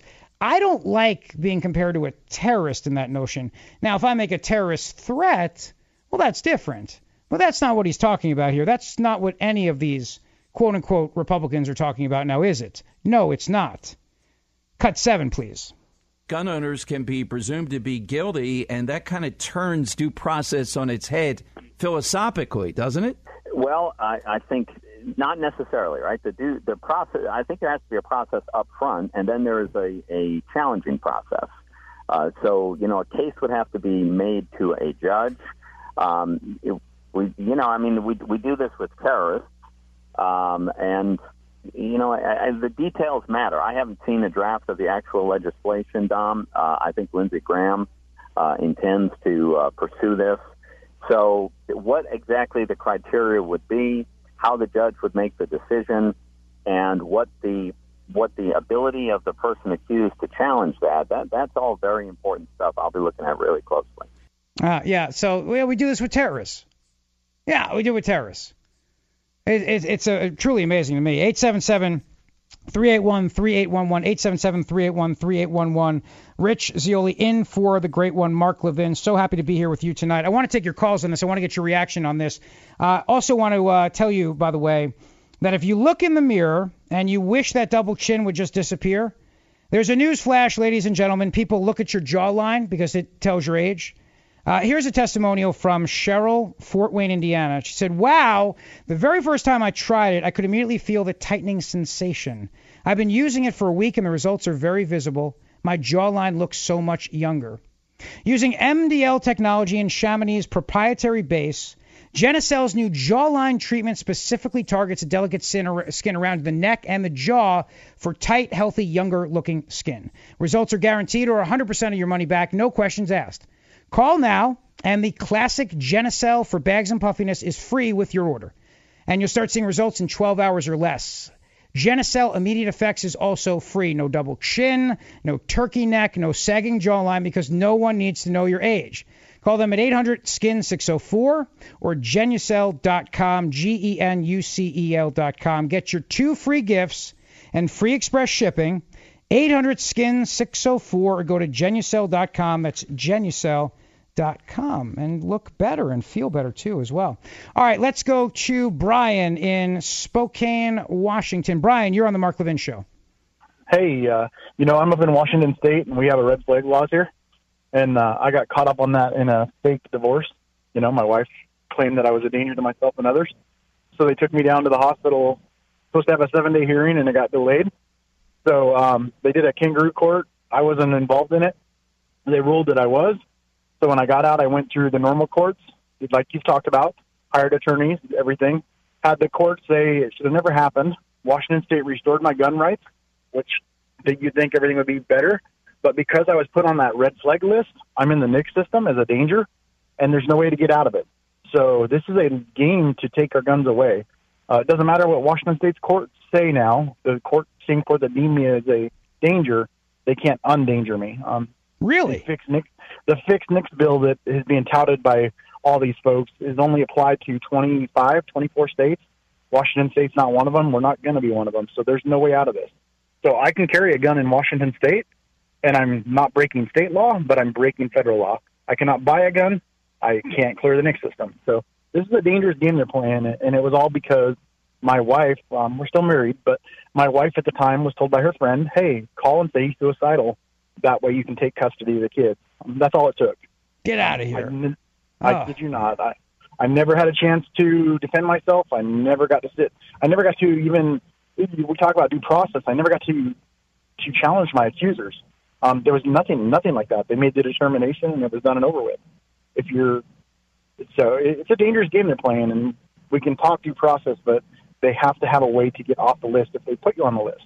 And I, again, uh, I got put on the list by a false statement. Um, it, it's been very frustrating. There's no way out of it. Oh, Brian, listen, brother, I'm sorry to hear that, man. Uh, I hope the best. Hopefully they can change that. I appreciate it. Yeah, you got it, man. Thanks for the call to the Mark Levin Show. Appreciate it very much. 877-381-3811. It's exactly what I mean. Just make a cut, make an allegation. That's all it takes. Diane is in Upper Darby, Pennsylvania. Hi, Diane.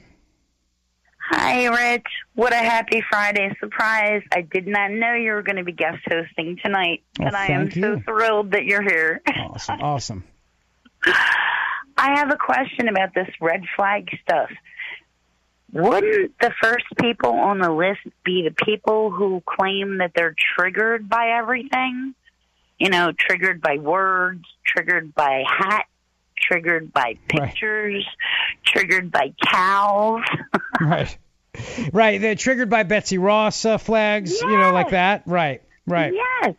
I mean, can we? I mean, I know everybody that's conservative is all tightened up and puckering up right now, but is there any way that this could benefit us? No. I mean, I, No, because when they write the rules, uh, Diane, it'll be that you say things that trigger people, therefore you should lose your guns. Because if you say things that trigger people, you don't have remorse, you don't care about people, therefore you might be a danger to other people because you say words that trigger them. Can't we blame the media? Because the media is awfully hateful these days. Well, uh, they certainly are, without question. I mean, the stuff that they peddle all the time, calling the president a white supremacist and a racist, and that that fires up crazy people on the left all the time. It triggers them, without question. Uh, but no, they'll they'll they'll look. They'll make it so that we can't have guns based on whatever we say that they don't like, that's mean, that's hurtful. If you object to the trans nonsense, then they'll say that you're transphobic and you might commit a hate crime, so therefore you shouldn't have guns. You know, if you say something about, say, you want the wall, well, that might be hateful, and we can't have you killing, um, you know, Mexicans, so we have to take your guns. They'll stretch it as far as they can, Diane. You know it, and I know it. I know it. I have one other question. As far as the cows go, cows have a total plant-based diet, and they're complaining that the cow poop are, you know, destroying our atmosphere and our climate and all this other nonsense. If we stop eating meat and go to a total plant-based diet, I'm pretty sure we outnumber cows. That's right. There'd be a lot more uh, methane in the air. Uh, great point, Diane. Always good to hear from you, my friend. Thank you for listening on the Mark Levin Show and my show as well, by the way, in the mornings on WPHT. 877-381-3811. When we get back, if you disagree with me, you think these red flag laws are the answer, tell me how we can protect due process rights. Tell me how it's compatible. I don't see it, but maybe you can set me straight. Rich Zeoli in for the great one, Mark Levin. You know, uh, people are always asking about the X chair. Mark talks about it all the time. They say, is the X chair really as comfortable? I even asked Mr. Producer about it. And yes, it's true. People love their X chair. It's just great. Thanks to X Chair's 30 day no questions asked guarantee of complete satisfaction, you have no risk. So if you're wondering if what Mark says is true, try it for yourself. And once you feel the X Chair's patented dynamic variable lumbar support, or DVL, you'll understand exactly why Mark loves his X Chair so much. And you can take advantage of X Chair's new financing option and increase your productivity with the right model for you. The X Basic, the X1, or the X4. X Chair can fit your body and your budget, and they're on sale now $100 off. Go to xchairlevin.com, xchairlevin.com, or 1 844 xchair.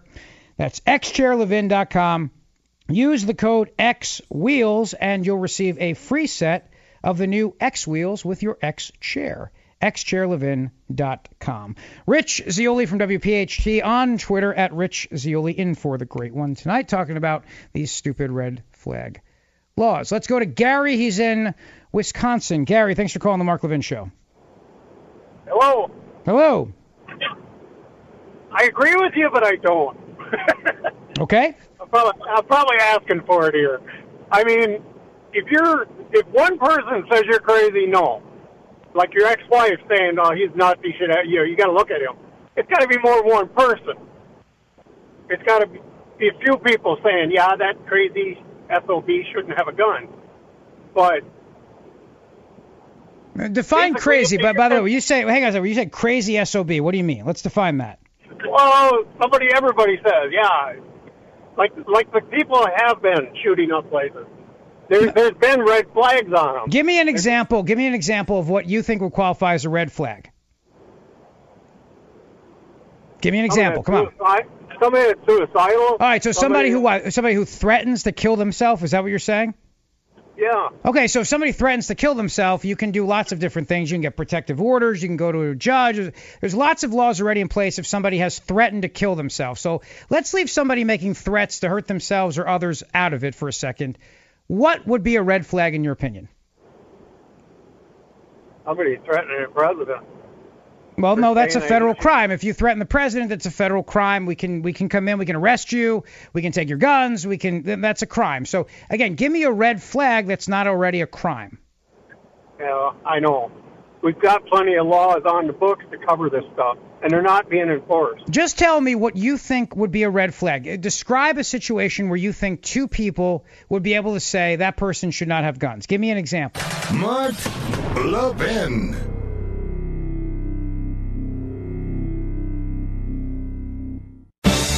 If you have a moment, I want you all to go to brickhouselevin.com. Just go there and click on the Buy Now button so you can read the reviews. Over 1,200 five star reviews, I might add, but this one caught my attention from Steve in Denver. I'm upset with Mark because he's got me hooked on Field of Greens. What a great product. Thank you, Brickhouse, for your amazing product and great customer service. I'm a monthly subscriber and I won't live without it. And you're welcome, Steve, and subscribing is smart. You save money that way. Field of Greens is made with real USDA organic fruits and vegetables and helps boost your immunity using antioxidants, prebiotics, and probiotics. Plus, they offer a 100% satisfaction guarantee or your money back. Go to brickhouselevin.com or call 833 ring BHN. Get 15% off your first order with promo code Levin. That's brickhouse L E V I N.com or call 833 ring BHN promo code Levin.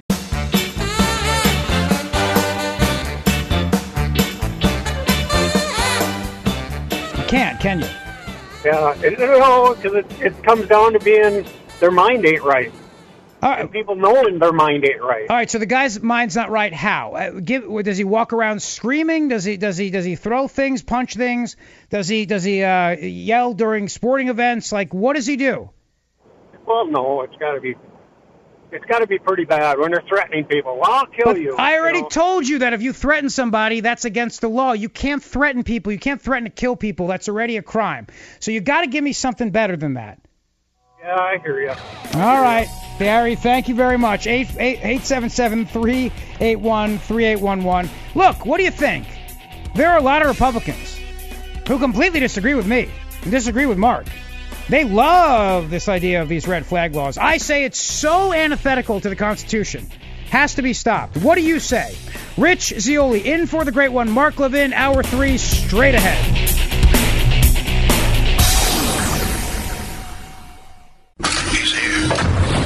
He's here. Now, broadcasting from, from the underground command post, deep in the bowels of a hidden bunker, somewhere under the brick and steel of a nondescript building, we've once again made contact with our leader, Mark Levin. So the question becomes then can there be due process with red flag laws? I say absolutely not. Then you have to put the Constitution and the Bill of Rights above anything else. You have to protect liberty. It's just as important as life. Welcome back to the Mark Levin Show, hour number three. The great one is off tonight, but he'll be back with you on Monday, and he'll be tomorrow at a very special event, which I'll talk about in a moment. Rich Zeoli from WPHT in Philadelphia, Mark's hometown. I'm the morning drive host there. You can follow me on Twitter at Rich Zeoli. Grateful to be with you. R I C H Z E O L I. Mark's a great friend, and he's also a true fighter for liberty. His book, by the way, on freedom of the press, 11 weeks on the New York Times bestseller list. Absolutely amazing. Now, you know, the uh, the notion of liberty uh, involves a couple of different things. But there's life, there's liberty. You have to make sure that you fight for both. You've got to protect both. And the idea that we'll protect life by weakening liberty is a very stupid idea. It's a very dumb idea. It doesn't work out well for all of us in the end. Governor Andrew Cuomo of New York, he wants four things in his state. One of the things he wants in his state is a mental health database. A mental health database. What qualifies for somebody to be put on that mental health database? I'm curious. Is that uh, you go to a therapist because uh, you're anxious, can't sleep at night? Do you get in the database? And then they cross check that with the gun database? And then, oh, look, you're in the mental health database and you're in the gun database? Well, red flag. I mean, how does it work exactly? In California, where they're now going to allow uh, ex lovers and coworkers and friends and neighbors to drop a dime on somebody and say that person might be a danger, they haven't threatened anybody. Remember, a threat is a crime. You can't threaten people. So please don't make that your argument to justify it. Well, but they're threatening to kill somebody. That's not, there's already ways to deal with that. I'm talking about they haven't threatened anybody. I'm talking about, but they might. They could. It's that movie Minority Report with Tom Cruise years ago. It's future crimes. We prosecute based on future crimes. And it's ridiculous. And uh, we had a caller last hour called up, said he got caught in this because his wife made an accusation that he was suicidal, and he's still dealing with it. A mess. It was thrown out He got his guns back, but it's been a mess for him. It's been a nightmare for him.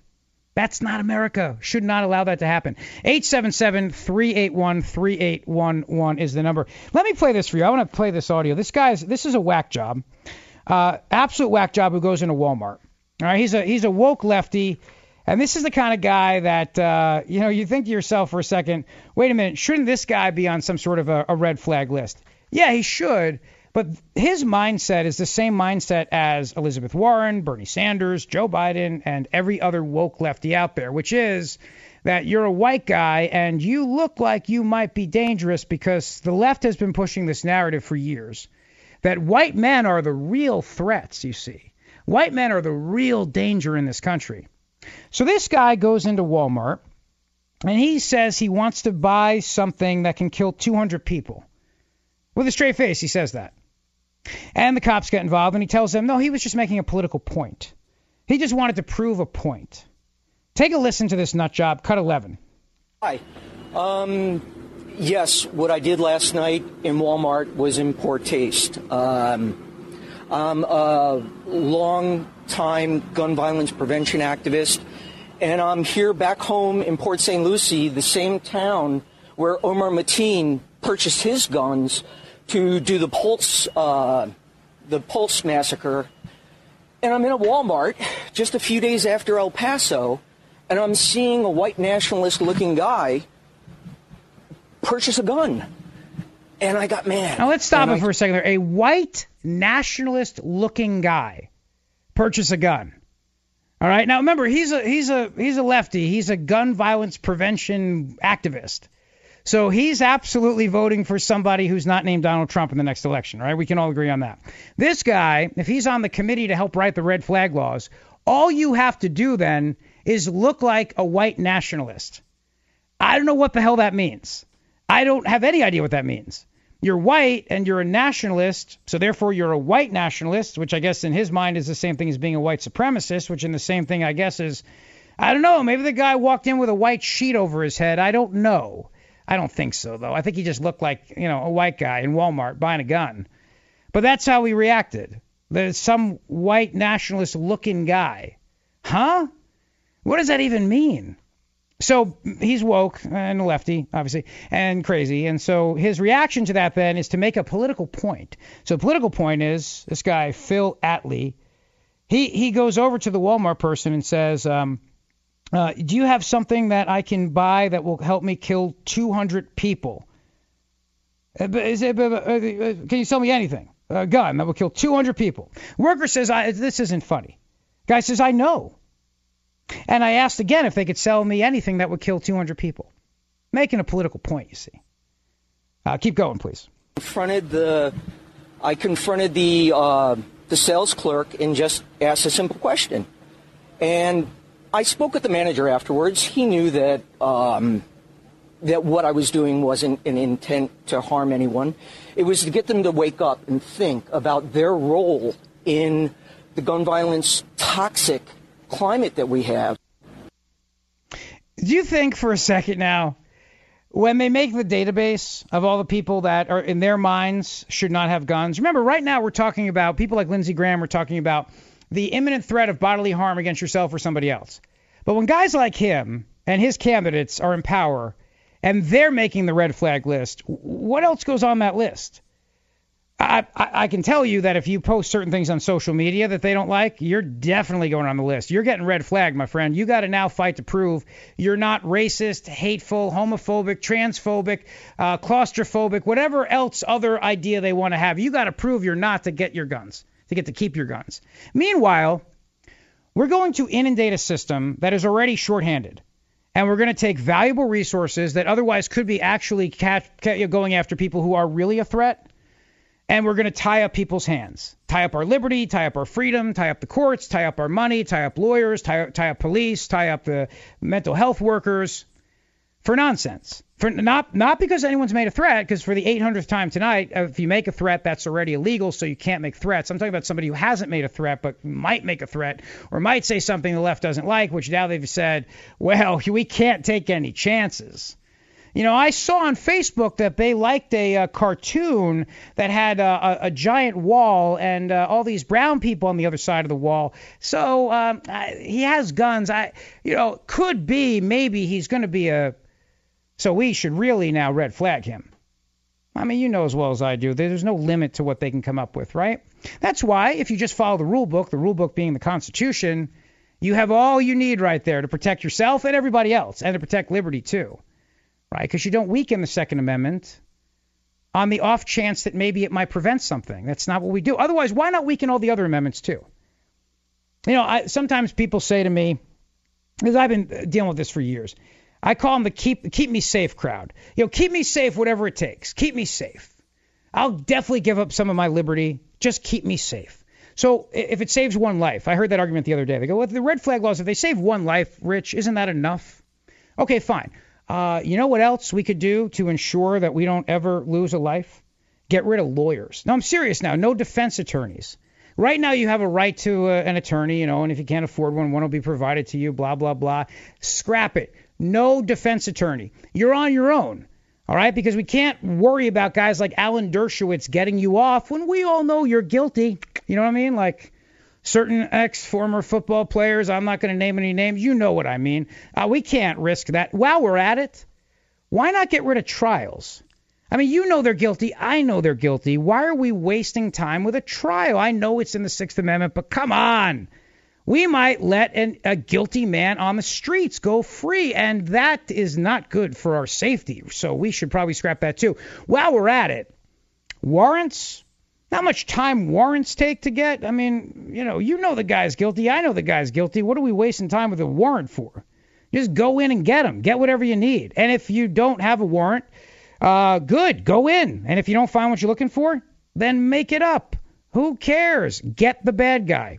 We can do this all day, and we can absolutely then keep us safe. But we can't keep ourselves safe from the government, though. You see, that's the thing.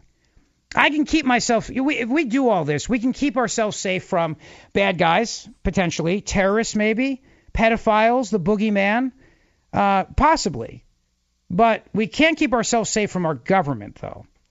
Remember, the Bill of Rights are there to protect us from our government. It's our it's our protection that that we put in place, written down, to protect our rights from our government.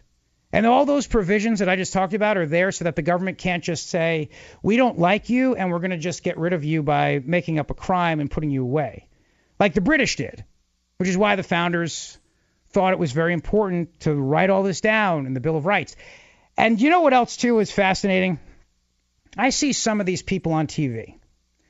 Some of these lawyers, former prosecutors, who say it's constitutional to just take away somebody's guns on a hunch.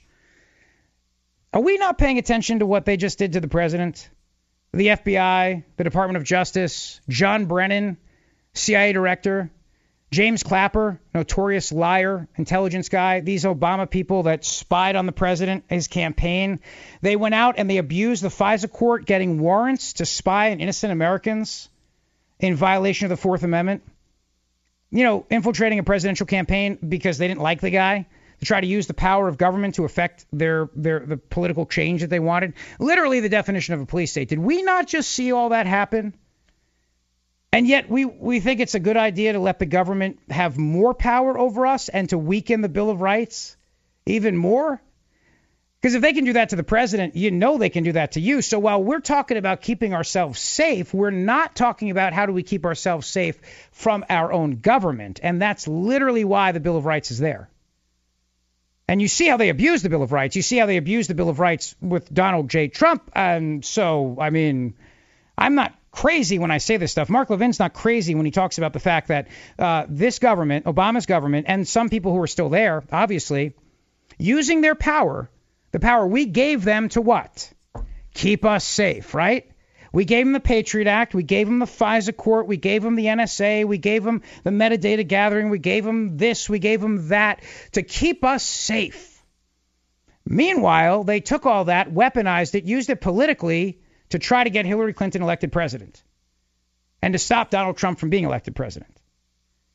So in our in our in our in our quest to be safe, we wound up giving the government more power over us and weakening the protections we had to keep us safe from our own government. And now we want to do it all over again. No. I would rather be protected from my government and risk my chances because they're very, very, very, very, very, very, very low that I will be involved in a mass shooting. But they're very high that the left will abuse whatever power we give them for political purposes and their agenda and destroy liberty in the process and destroy the Second Amendment in the process. Those odds are very high. 877 381 3811. The Mark Levin Show. Rich Zeoli in for the great one. Straight ahead. Mark Levin.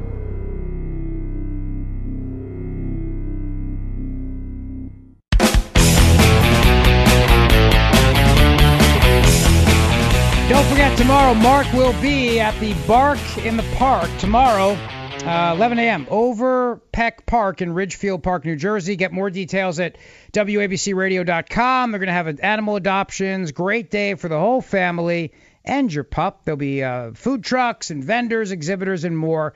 And the great one will be there tomorrow. And he'll be back on the radio Monday night. And I'm so glad to be with you tonight, my fellow Levinites. 877-381-3811. Let's go to Jeff in Las Vegas, Nevada. Jeff, you're on the Mark Levin Show. Hello, how you doing? Very well, thanks. All right. So um, once you, I have some liberal leanings, but um, according to with, with what we're talking about, of course, it's our Second Amendment, and once you give the, these liberal, very liberal, scary liberal uh, people one little, uh, let's say, like they have the bill that uh, HR eight or whatever, which says that if I give my part of that bill says if I give, let's say, to my uh, son, I hand him a, a rifle. He's 18 years old. I could be that's a felony according to that bill.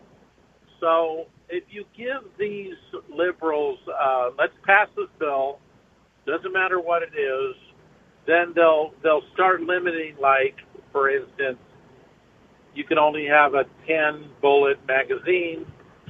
Uh, they'll start saying that you cannot buy automatic weapons, which I don't need an automatic weapon, but I could get one with a special license with an ATF as long as I pay tax and they do a, a background check on me that I'm not a criminal and all that.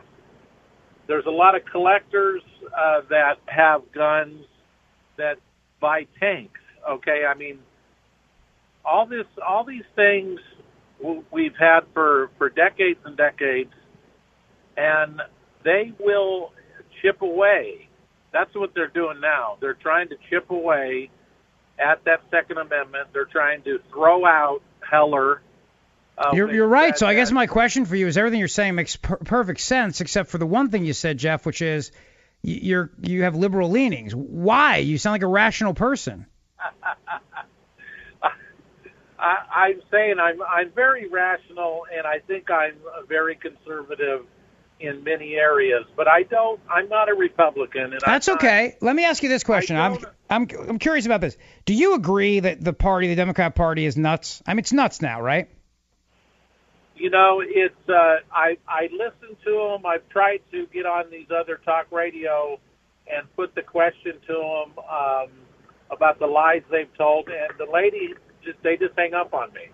They won't they won't they won't let me on the air because I would you know I would ask them the question, why are you lying about Donald Trump uh, in you know you know the Charleston thing where they said that he he said that uh, Right. They say he he, he said uh, good people on both sides. They leave out the fact that he said, and I'm not talking about neo Nazis and white supremacists. He literally said that.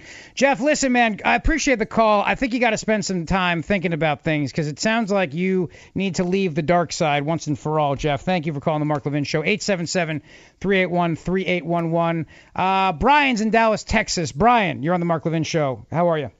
Oh, I'm all right. I was hoping I wouldn't get caught on the half hour, but I understand from what you're talking about, a lot of your issues and stories and examples have to do with national gun control. Um, my grievance is uh, a lot of these local governments in which the federal laws really don't pertain to them due to the state laws, maybe, and such as what you mentioned earlier in, say, Detroit, uh, Chicago, Houston, Dallas, uh, California. Do you think any of these law abiding citizens in these high crime rate districts really give a damn about these laws? About the guns. red flag laws, or Excuse me? You know what? Uh, do me a favor. Uh, hang on, uh, Brian, over the break, if you would. I want to uh, let you make your question because I'm not following you, but try to be concise when we get back, okay? Uh, Rich Zeoli in for the great one, Mark Levin, 877 381 3811. The question for you. Do you think these red flag laws are a good idea, or are they the destruction of the Second Amendment waiting to happen? Straight ahead.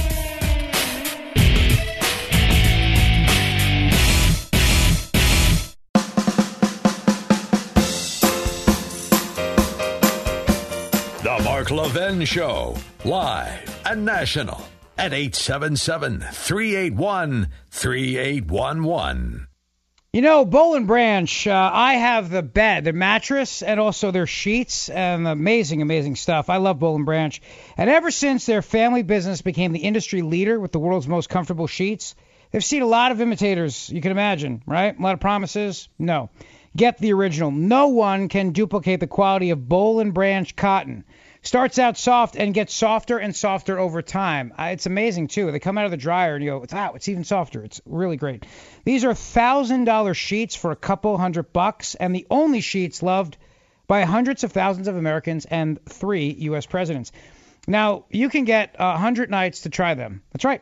Shipping is always free, and right now you'll get $50 off your first set of sheets at bollandbranch.com if you use the promo code MARK, M-A-R-K, bollandbranch.com, B-O-L-L and branch.com, promo code MARK, $50 off, bollandbranch.com. I also have to tell you, I sent back a bunch of different mattresses until we finally found the Boll and Branch mattress, and I love it. We've had it now for uh, about seven or eight months. Absolutely the best night's sleep I've ever had in my life. I'm not even, I, I'm just so happy with it. It's great.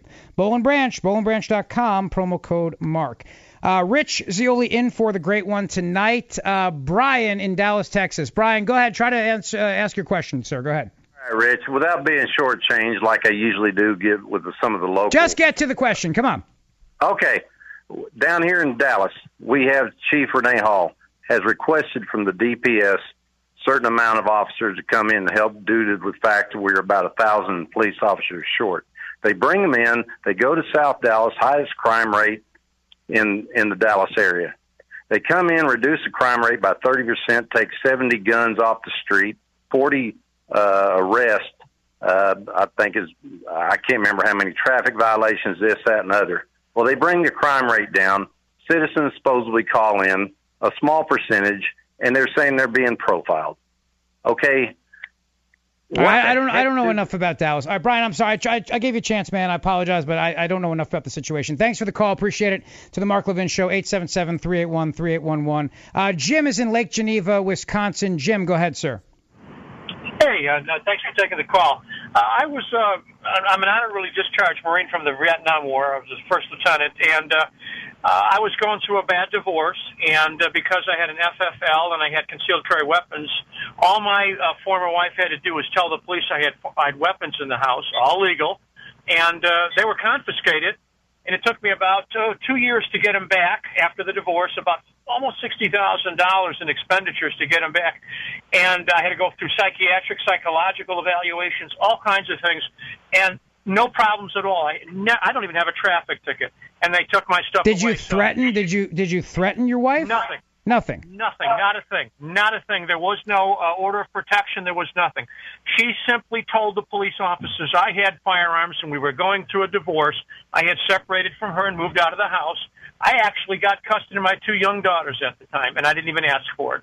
And they gave me my firearms, all of my firearms back. But the problem was, I was adjudicated guilty of absolutely nothing and had no way to speak up. And these courts actually had Paul Ryan. I was in Congressional District 1 in Wisconsin. Paul Ryan helped intercede for me. And he actually, that's the only time he ever did anything that I thought was worthwhile. But he came forward for me, and he said, uh, "I'll intercede for you. I'll get involved with this." And I actually got everything restored, but it took over two years and nearly sixty thousand dollars of my money.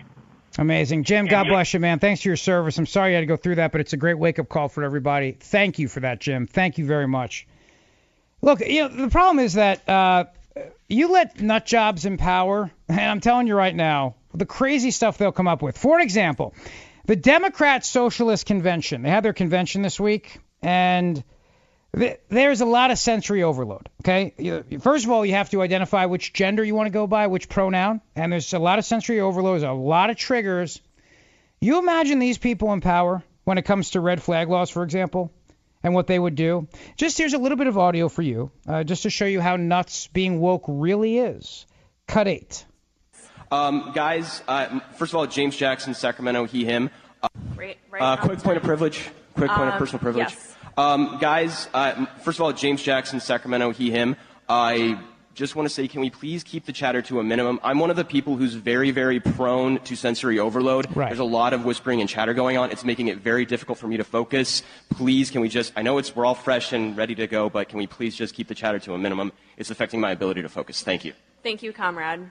Okay, is there a Thank you, speaker comrade. against name, chapter, pronoun? Privilege, point of personal privilege. Yes. Yes.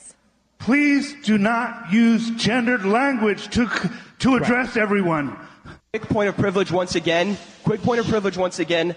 Hi, James Jackson, Sacramento DSA, he, him. I have already asked people to be mindful of the chatter of their comrades who are sensitive to sensory overload, and that goes double for the heckling and the hissing. It is also triggering to my anxiety. Like, the be comradely doesn't ju- isn't just for like you know let's keep things civil or whatever. It's so that people aren't going to get triggered and so that it doesn't affect their performance as a delegate. Okay. You know what? Hi, As- everyone. By the way, uh, uh, as I'm hearing this, I'm I I might be changing my mind on red flag laws because I'm kind of thinking maybe that guy uh, you just heard. Also, look, it's not my place, and I'm going to suggest to Mr. Producer and Mr. Call Screener. I think the new rule on the Mark Levin show should be again not my place, not my show. I'll be back to doing my show, uh, Morning Drive and PhD in Philadelphia, but. Uh, the rule I have on my show is when you call, you have to identify yourself by the gender pronouns you want to go by. So I, I think just as a rule, from now on, you know, hi, Mitch, he, him, she, her. Just make it easy for everybody. But again, your show, guys, I don't want to tell, certainly would not assume to tell the great one how to run his show. But uh, back to the craziness of the Democrat Socialist Convention. Um, my name is Sam Lewis. Uh, he, him. I'm He, from the him. New York City DSA chapter. Um, this very simple amendment is to strike the language about forming um, an independent party. Um, I want, in, in conversation with the authors of the proposal since, I think we're all um, in agreement that we do want to build a mass organization, political organization of the working class that vies for state power. Ah, So you know not, what? And uh, thank you for this. Uh, that that to me sounds like they're Bernie people, by the way. I could be wrong on this point. Uh, 877-381-3811. Let's go to uh, Jenny in Akron, Ohio. Jenny, you're on the Mark Levin Show. Hi, how are you, Rich? It's nice to talk to you. Nice to talk to you, Jenny. Are you going by she, her tonight? I'm a she, her. I She, am. her. I'm, I'm, I'm pretty happy about it. Thank Wonderful. you very much. Excellent. Good to hear. Um, okay, so I'm against any of the laws red flag, bans, all of it. And here's why. Can they name me one thing in this country that is illegal that I can't still get? I can't get any of it. You know, during Prohibition, everybody still drank if they wanted to. It- It's not going to stop some crazy person from grabbing a hold of an illegal gun. If they're willing to pay 500 legally and go out in a blaze of glory, they're sure going to pay 1500 on the black market. So banning and and making illegal, it just helps the criminals. That's all. They're going to get rich. And the honest working people of this country will have to suffer as you while the criminals make money. Yeah. No, you're So exactly it's, right. It's silly. It's just silly. And what they need to do is they need to harden the soft targets. If these companies want us to come and shop there, but don't allow us to carry protection, then they should be responsible for our protection. They should have an armed guard in the parking lot or in the building. If they're going to ban, you know, citizens from being able to protect themselves from a crazy person, then they should do it for us. And they should put armed guards at schools. Any soft target where we're not allowed to carry our own protection, they should provide it. Yeah, well said. Jenny, uh, wonderful. Excellent. I agree with you 100%. Have a great weekend, and thank you for calling the Mark Levin Show. Excellent points. Absolutely. 877 381 3811. I'm on Twitter, by the way, at Rich Zeoli, R I C H Z E O L I, if you'd like to play along at home. Again, from Mark's hometown of Philadelphia. Mark's my buddy. He's a great guy. Remember his book on freedom of the press, 11 weeks on the New York Times bestseller list. This is a little bit more of the crazy people, the Democrat Socialist of America convention. Remember, kids, when they're in power, uh, you and I trigger them a lot. All right, so uh, let's go to cut 12 now. Let's get some basic rules of the road, shall we? Cut 12. Well, in this room, I see that no one's clapping for me. It could be because I'm not engaging, but it also is because everyone's doing this. And that's really important because those loud bursts of noise, even though this is a noisy space, when we can do something like reducing that, that's really important. So please don't clap, shoot up these. Avoid hissing, avoid waving banners, right? Um, because those there's there's all sorts of things. If you don't know what to do, show up these. We have quiet rooms that are available. There's a range of options of these, right?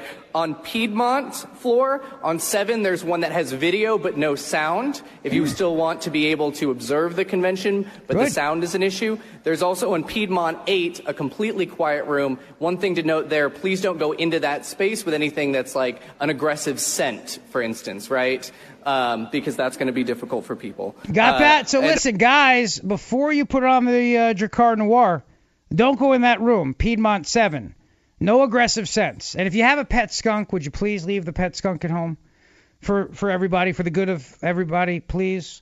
So scents are a trigger now, too. So per, perfume and cologne are also a trigger. And, you know, this is, um, anyway, the socialists uh, of, um, Democrat socialists of America. So nothing to worry about. Oh, and this nut job, too on MSNBC. He he doesn't sound that different from these people, does he?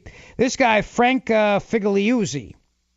Uh, also, I want to mention too the uh, Democrat Socialists of American Convention. All that audio is from the Media Research Center on their Facebook page. They do such a great job. Frank Figliuzzi. He's a former federal uh, prosecutor, he, and he goes on with uh, Brian Williams. All right. Now he's he figures out now the president is using secret code to talk to white supremacists. Now, what I need you to do for this clip, if you would do me a favor, please, um, take your brain out of your head. Okay? Because if you use your brain right now, you're going to go, what the hell is this guy? So I just need you to just shut down your thinking in order to hear this. The only way to process this nonsense. But the fact is, this is now on MSNBC. This kind of conspiracy theory nutjob nuttiness is on MSNBC about the President of the United States. Cut two. We have to understand the adversary and the threat we're dealing with. And if we don't understand how they think, we'll never understand how to counter them. So it's little things and language and messaging that matters. The president said that we will fly our flags at half mast until August 8th. That's 8 8. Now, I'm not going to imply that he did this deliberately, but I am using it as an example of the ignorance of the adversary that's being demonstrated by the White House. The numbers 8 8 are very significant in neo Nazi and white supremacy movement. Why? Because the letter H is the eighth letter of the alphabet, and to them, the numbers 8 8 together stand for Heil Hitler. So we're going to be raising the flag back up uh, at dusk on 8 8. No one's thinking about this. No one's no one's no, giving him no, the they're not thinking about this because it's an idiotic idea. That's why they're not thinking about this. They're not thinking about it because it's stupid. That's why Frank Figliuzzi, they're not thinking about it. Also, if you have your white supremacist decoder, which I believe I got in, it might have been Lucky Charms. I forget. Uh, I think it was Corn Flakes. Uh, what was it? Cap'n Crunch. You got maybe oh Cracker Jack. You got the remember this white supremacist secret decoder ring. Eight eight. Heil Hitler, right? You, this is on MSNBC. This kind of crazy conspiracy nutjobness is now on MSNBC. It's perfectly acceptable in the course of the debate. And don't you love too? The guy goes, I mean, I'm not going to suggest, but then he completely suggests that the president is throwing out secret code to neo Nazis. Go ahead. He's rejecting the advice. So understand your adversary to counter the adversary. I know you're keeping your options open Brian there, Williams Frank, now. but as chilling as that is Chilling. to hear. Yeah. Now, you know what's chilling? The fact that you let this go on television, on an, on an actual news station, quote unquote news station. That's what's chilling about this, is that this idiot goes on there with this idiotic conspiracy theory, and you, Brian Williams, don't go, get out of here. You go, chilling, amazing, that somebody would let the secret Nazi symbol go. This is what I mean about the media, and why you got to read, by the way, on Freedom of the Press. Because if you've ever thought that the media was unbiased or in the middle or anything like this, how can you possibly say that after hearing this clip?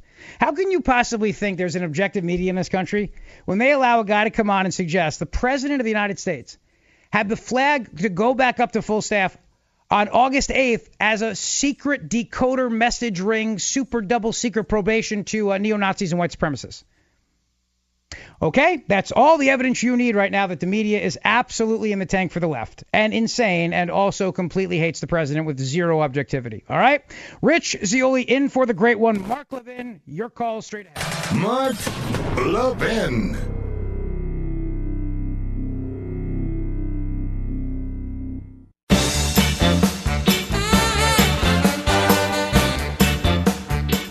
This won't shock you, but uh, bureaucrats at the Department of Health and Human Services are trying to borrow another one of crackpot socialist Bernie Sanders' healthcare ideas. Shocking, right? And I can't see a thing wrong with it other than it might make you sick or, um, you know, kill you. Look, following Sanders' lead, HHS has proposed a program to allow states to import some prescription drugs from Canada and God knows where else. So let's start with the fact that none of those states, let alone Canada or other countries, have any systems in place to determine if the drugs coming into the U.S. are what the labels say they are, where they are from, China, India, etc., or who made them. You should know that. As such, there's zero ability to know if you're taking uh, a drug that's safe. Canadian officials have been very clear about their safety concerns, saying that counterfeit drugs are already a major global problem that have led to many, many deaths. So there are a lot of things really wrong with the healthcare system. Drug safety in this country, not one of them. But drug importation is dangerous, and leaders at the U.S. Department of Health and Human Services have this idea, but you got to get the facts. It's got to get done the right way. You can't mess around with this stuff. So get the facts by going to truehealthcarefacts.com, truehealthcarefacts.com, and get the facts on these drugs and the new rules. Uh, truehealthcarefacts.com. All right, the Mark Levin Show, the great one. What a great time tonight with you, my fellow Levinites. Really appreciate you letting me hang out with you tonight. I'm, I just love uh, we all get together like this and have a chance to chat. So, Todd is in Clarksville, Tennessee. Todd, go ahead, sir. Uh, I'm a 100% disabled Purple Heart vet, Iraqi vet. Well, God bless you, and, sir. And you guys are talking about the news that doesn't report. About 10 years ago, the VA started reporting those of us that have PTSD and having our guns taken. We had to go in with our national officers and get um, things changed because they were saying we have PTSD, we can't be trusted. And nobody heard about that on the news because they knew if they started coming after vets, it would be a huge problem. And it turned into a big problem, but we did get the stuff fixed, you know, and the thing is, is You, you should not be profiled like that, Todd. You served our country, and they shouldn't just say that just because you have PTSD. You should not have your rights taken away just automatically like that. It's a terrible thing. Todd, thanks for the call, sir, and for your service, and God bless you, my friend. Uh, appreciate it very much. 877-381-3811. By the way, I should also mention to you too, you know, uh, the notion of uh, of all these crazy people that are out there in the media, the socialists, etc., and the secret code the president putting out there, 8-8, August 8th, Heil Hitler. Have you seen any of the Avengers movies? I'm a huge fan. I've got a five-year-old son and a three-year-old daughter, and I love comic book movies. Captain America is my favorite. I just love the character. Uh, Hydra, Hail Hydra. Hydra is the evil Nazi science division, and Captain America defeats Hydra, and the Hail Hydra is actually kind of the thing in the Marvel universe. So it's also possible the president's a big fan of Marvel, you know, the comic books of the, you know, Captain America. Uh, Again, I'm throwing it out there. If we're allowed to make crazy, absolute, nutty, nutty things and just say them, well, why can't I have my own nutty thing? He's saying Hail Hydra because he loves Captain America. He loves Avengers. See? So when I'm playing with my son with uh, superhero dolls and you know action figures, action figures, all right. Listen, thanks for being part of the show. Thanks for uh, keeping up the good fight for freedom and liberty and for being there for Mark every single day. I hope you'll find me. I'm in Philadelphia, morning drive from 5:30 to 9 on WPHT, 12:10 a.m. Rich Zeoli, have a great weekend. God bless. Thanks to Mr. Producer and Mr. Call Screener for a great night. See you soon. From the Westwood One Podcast Network.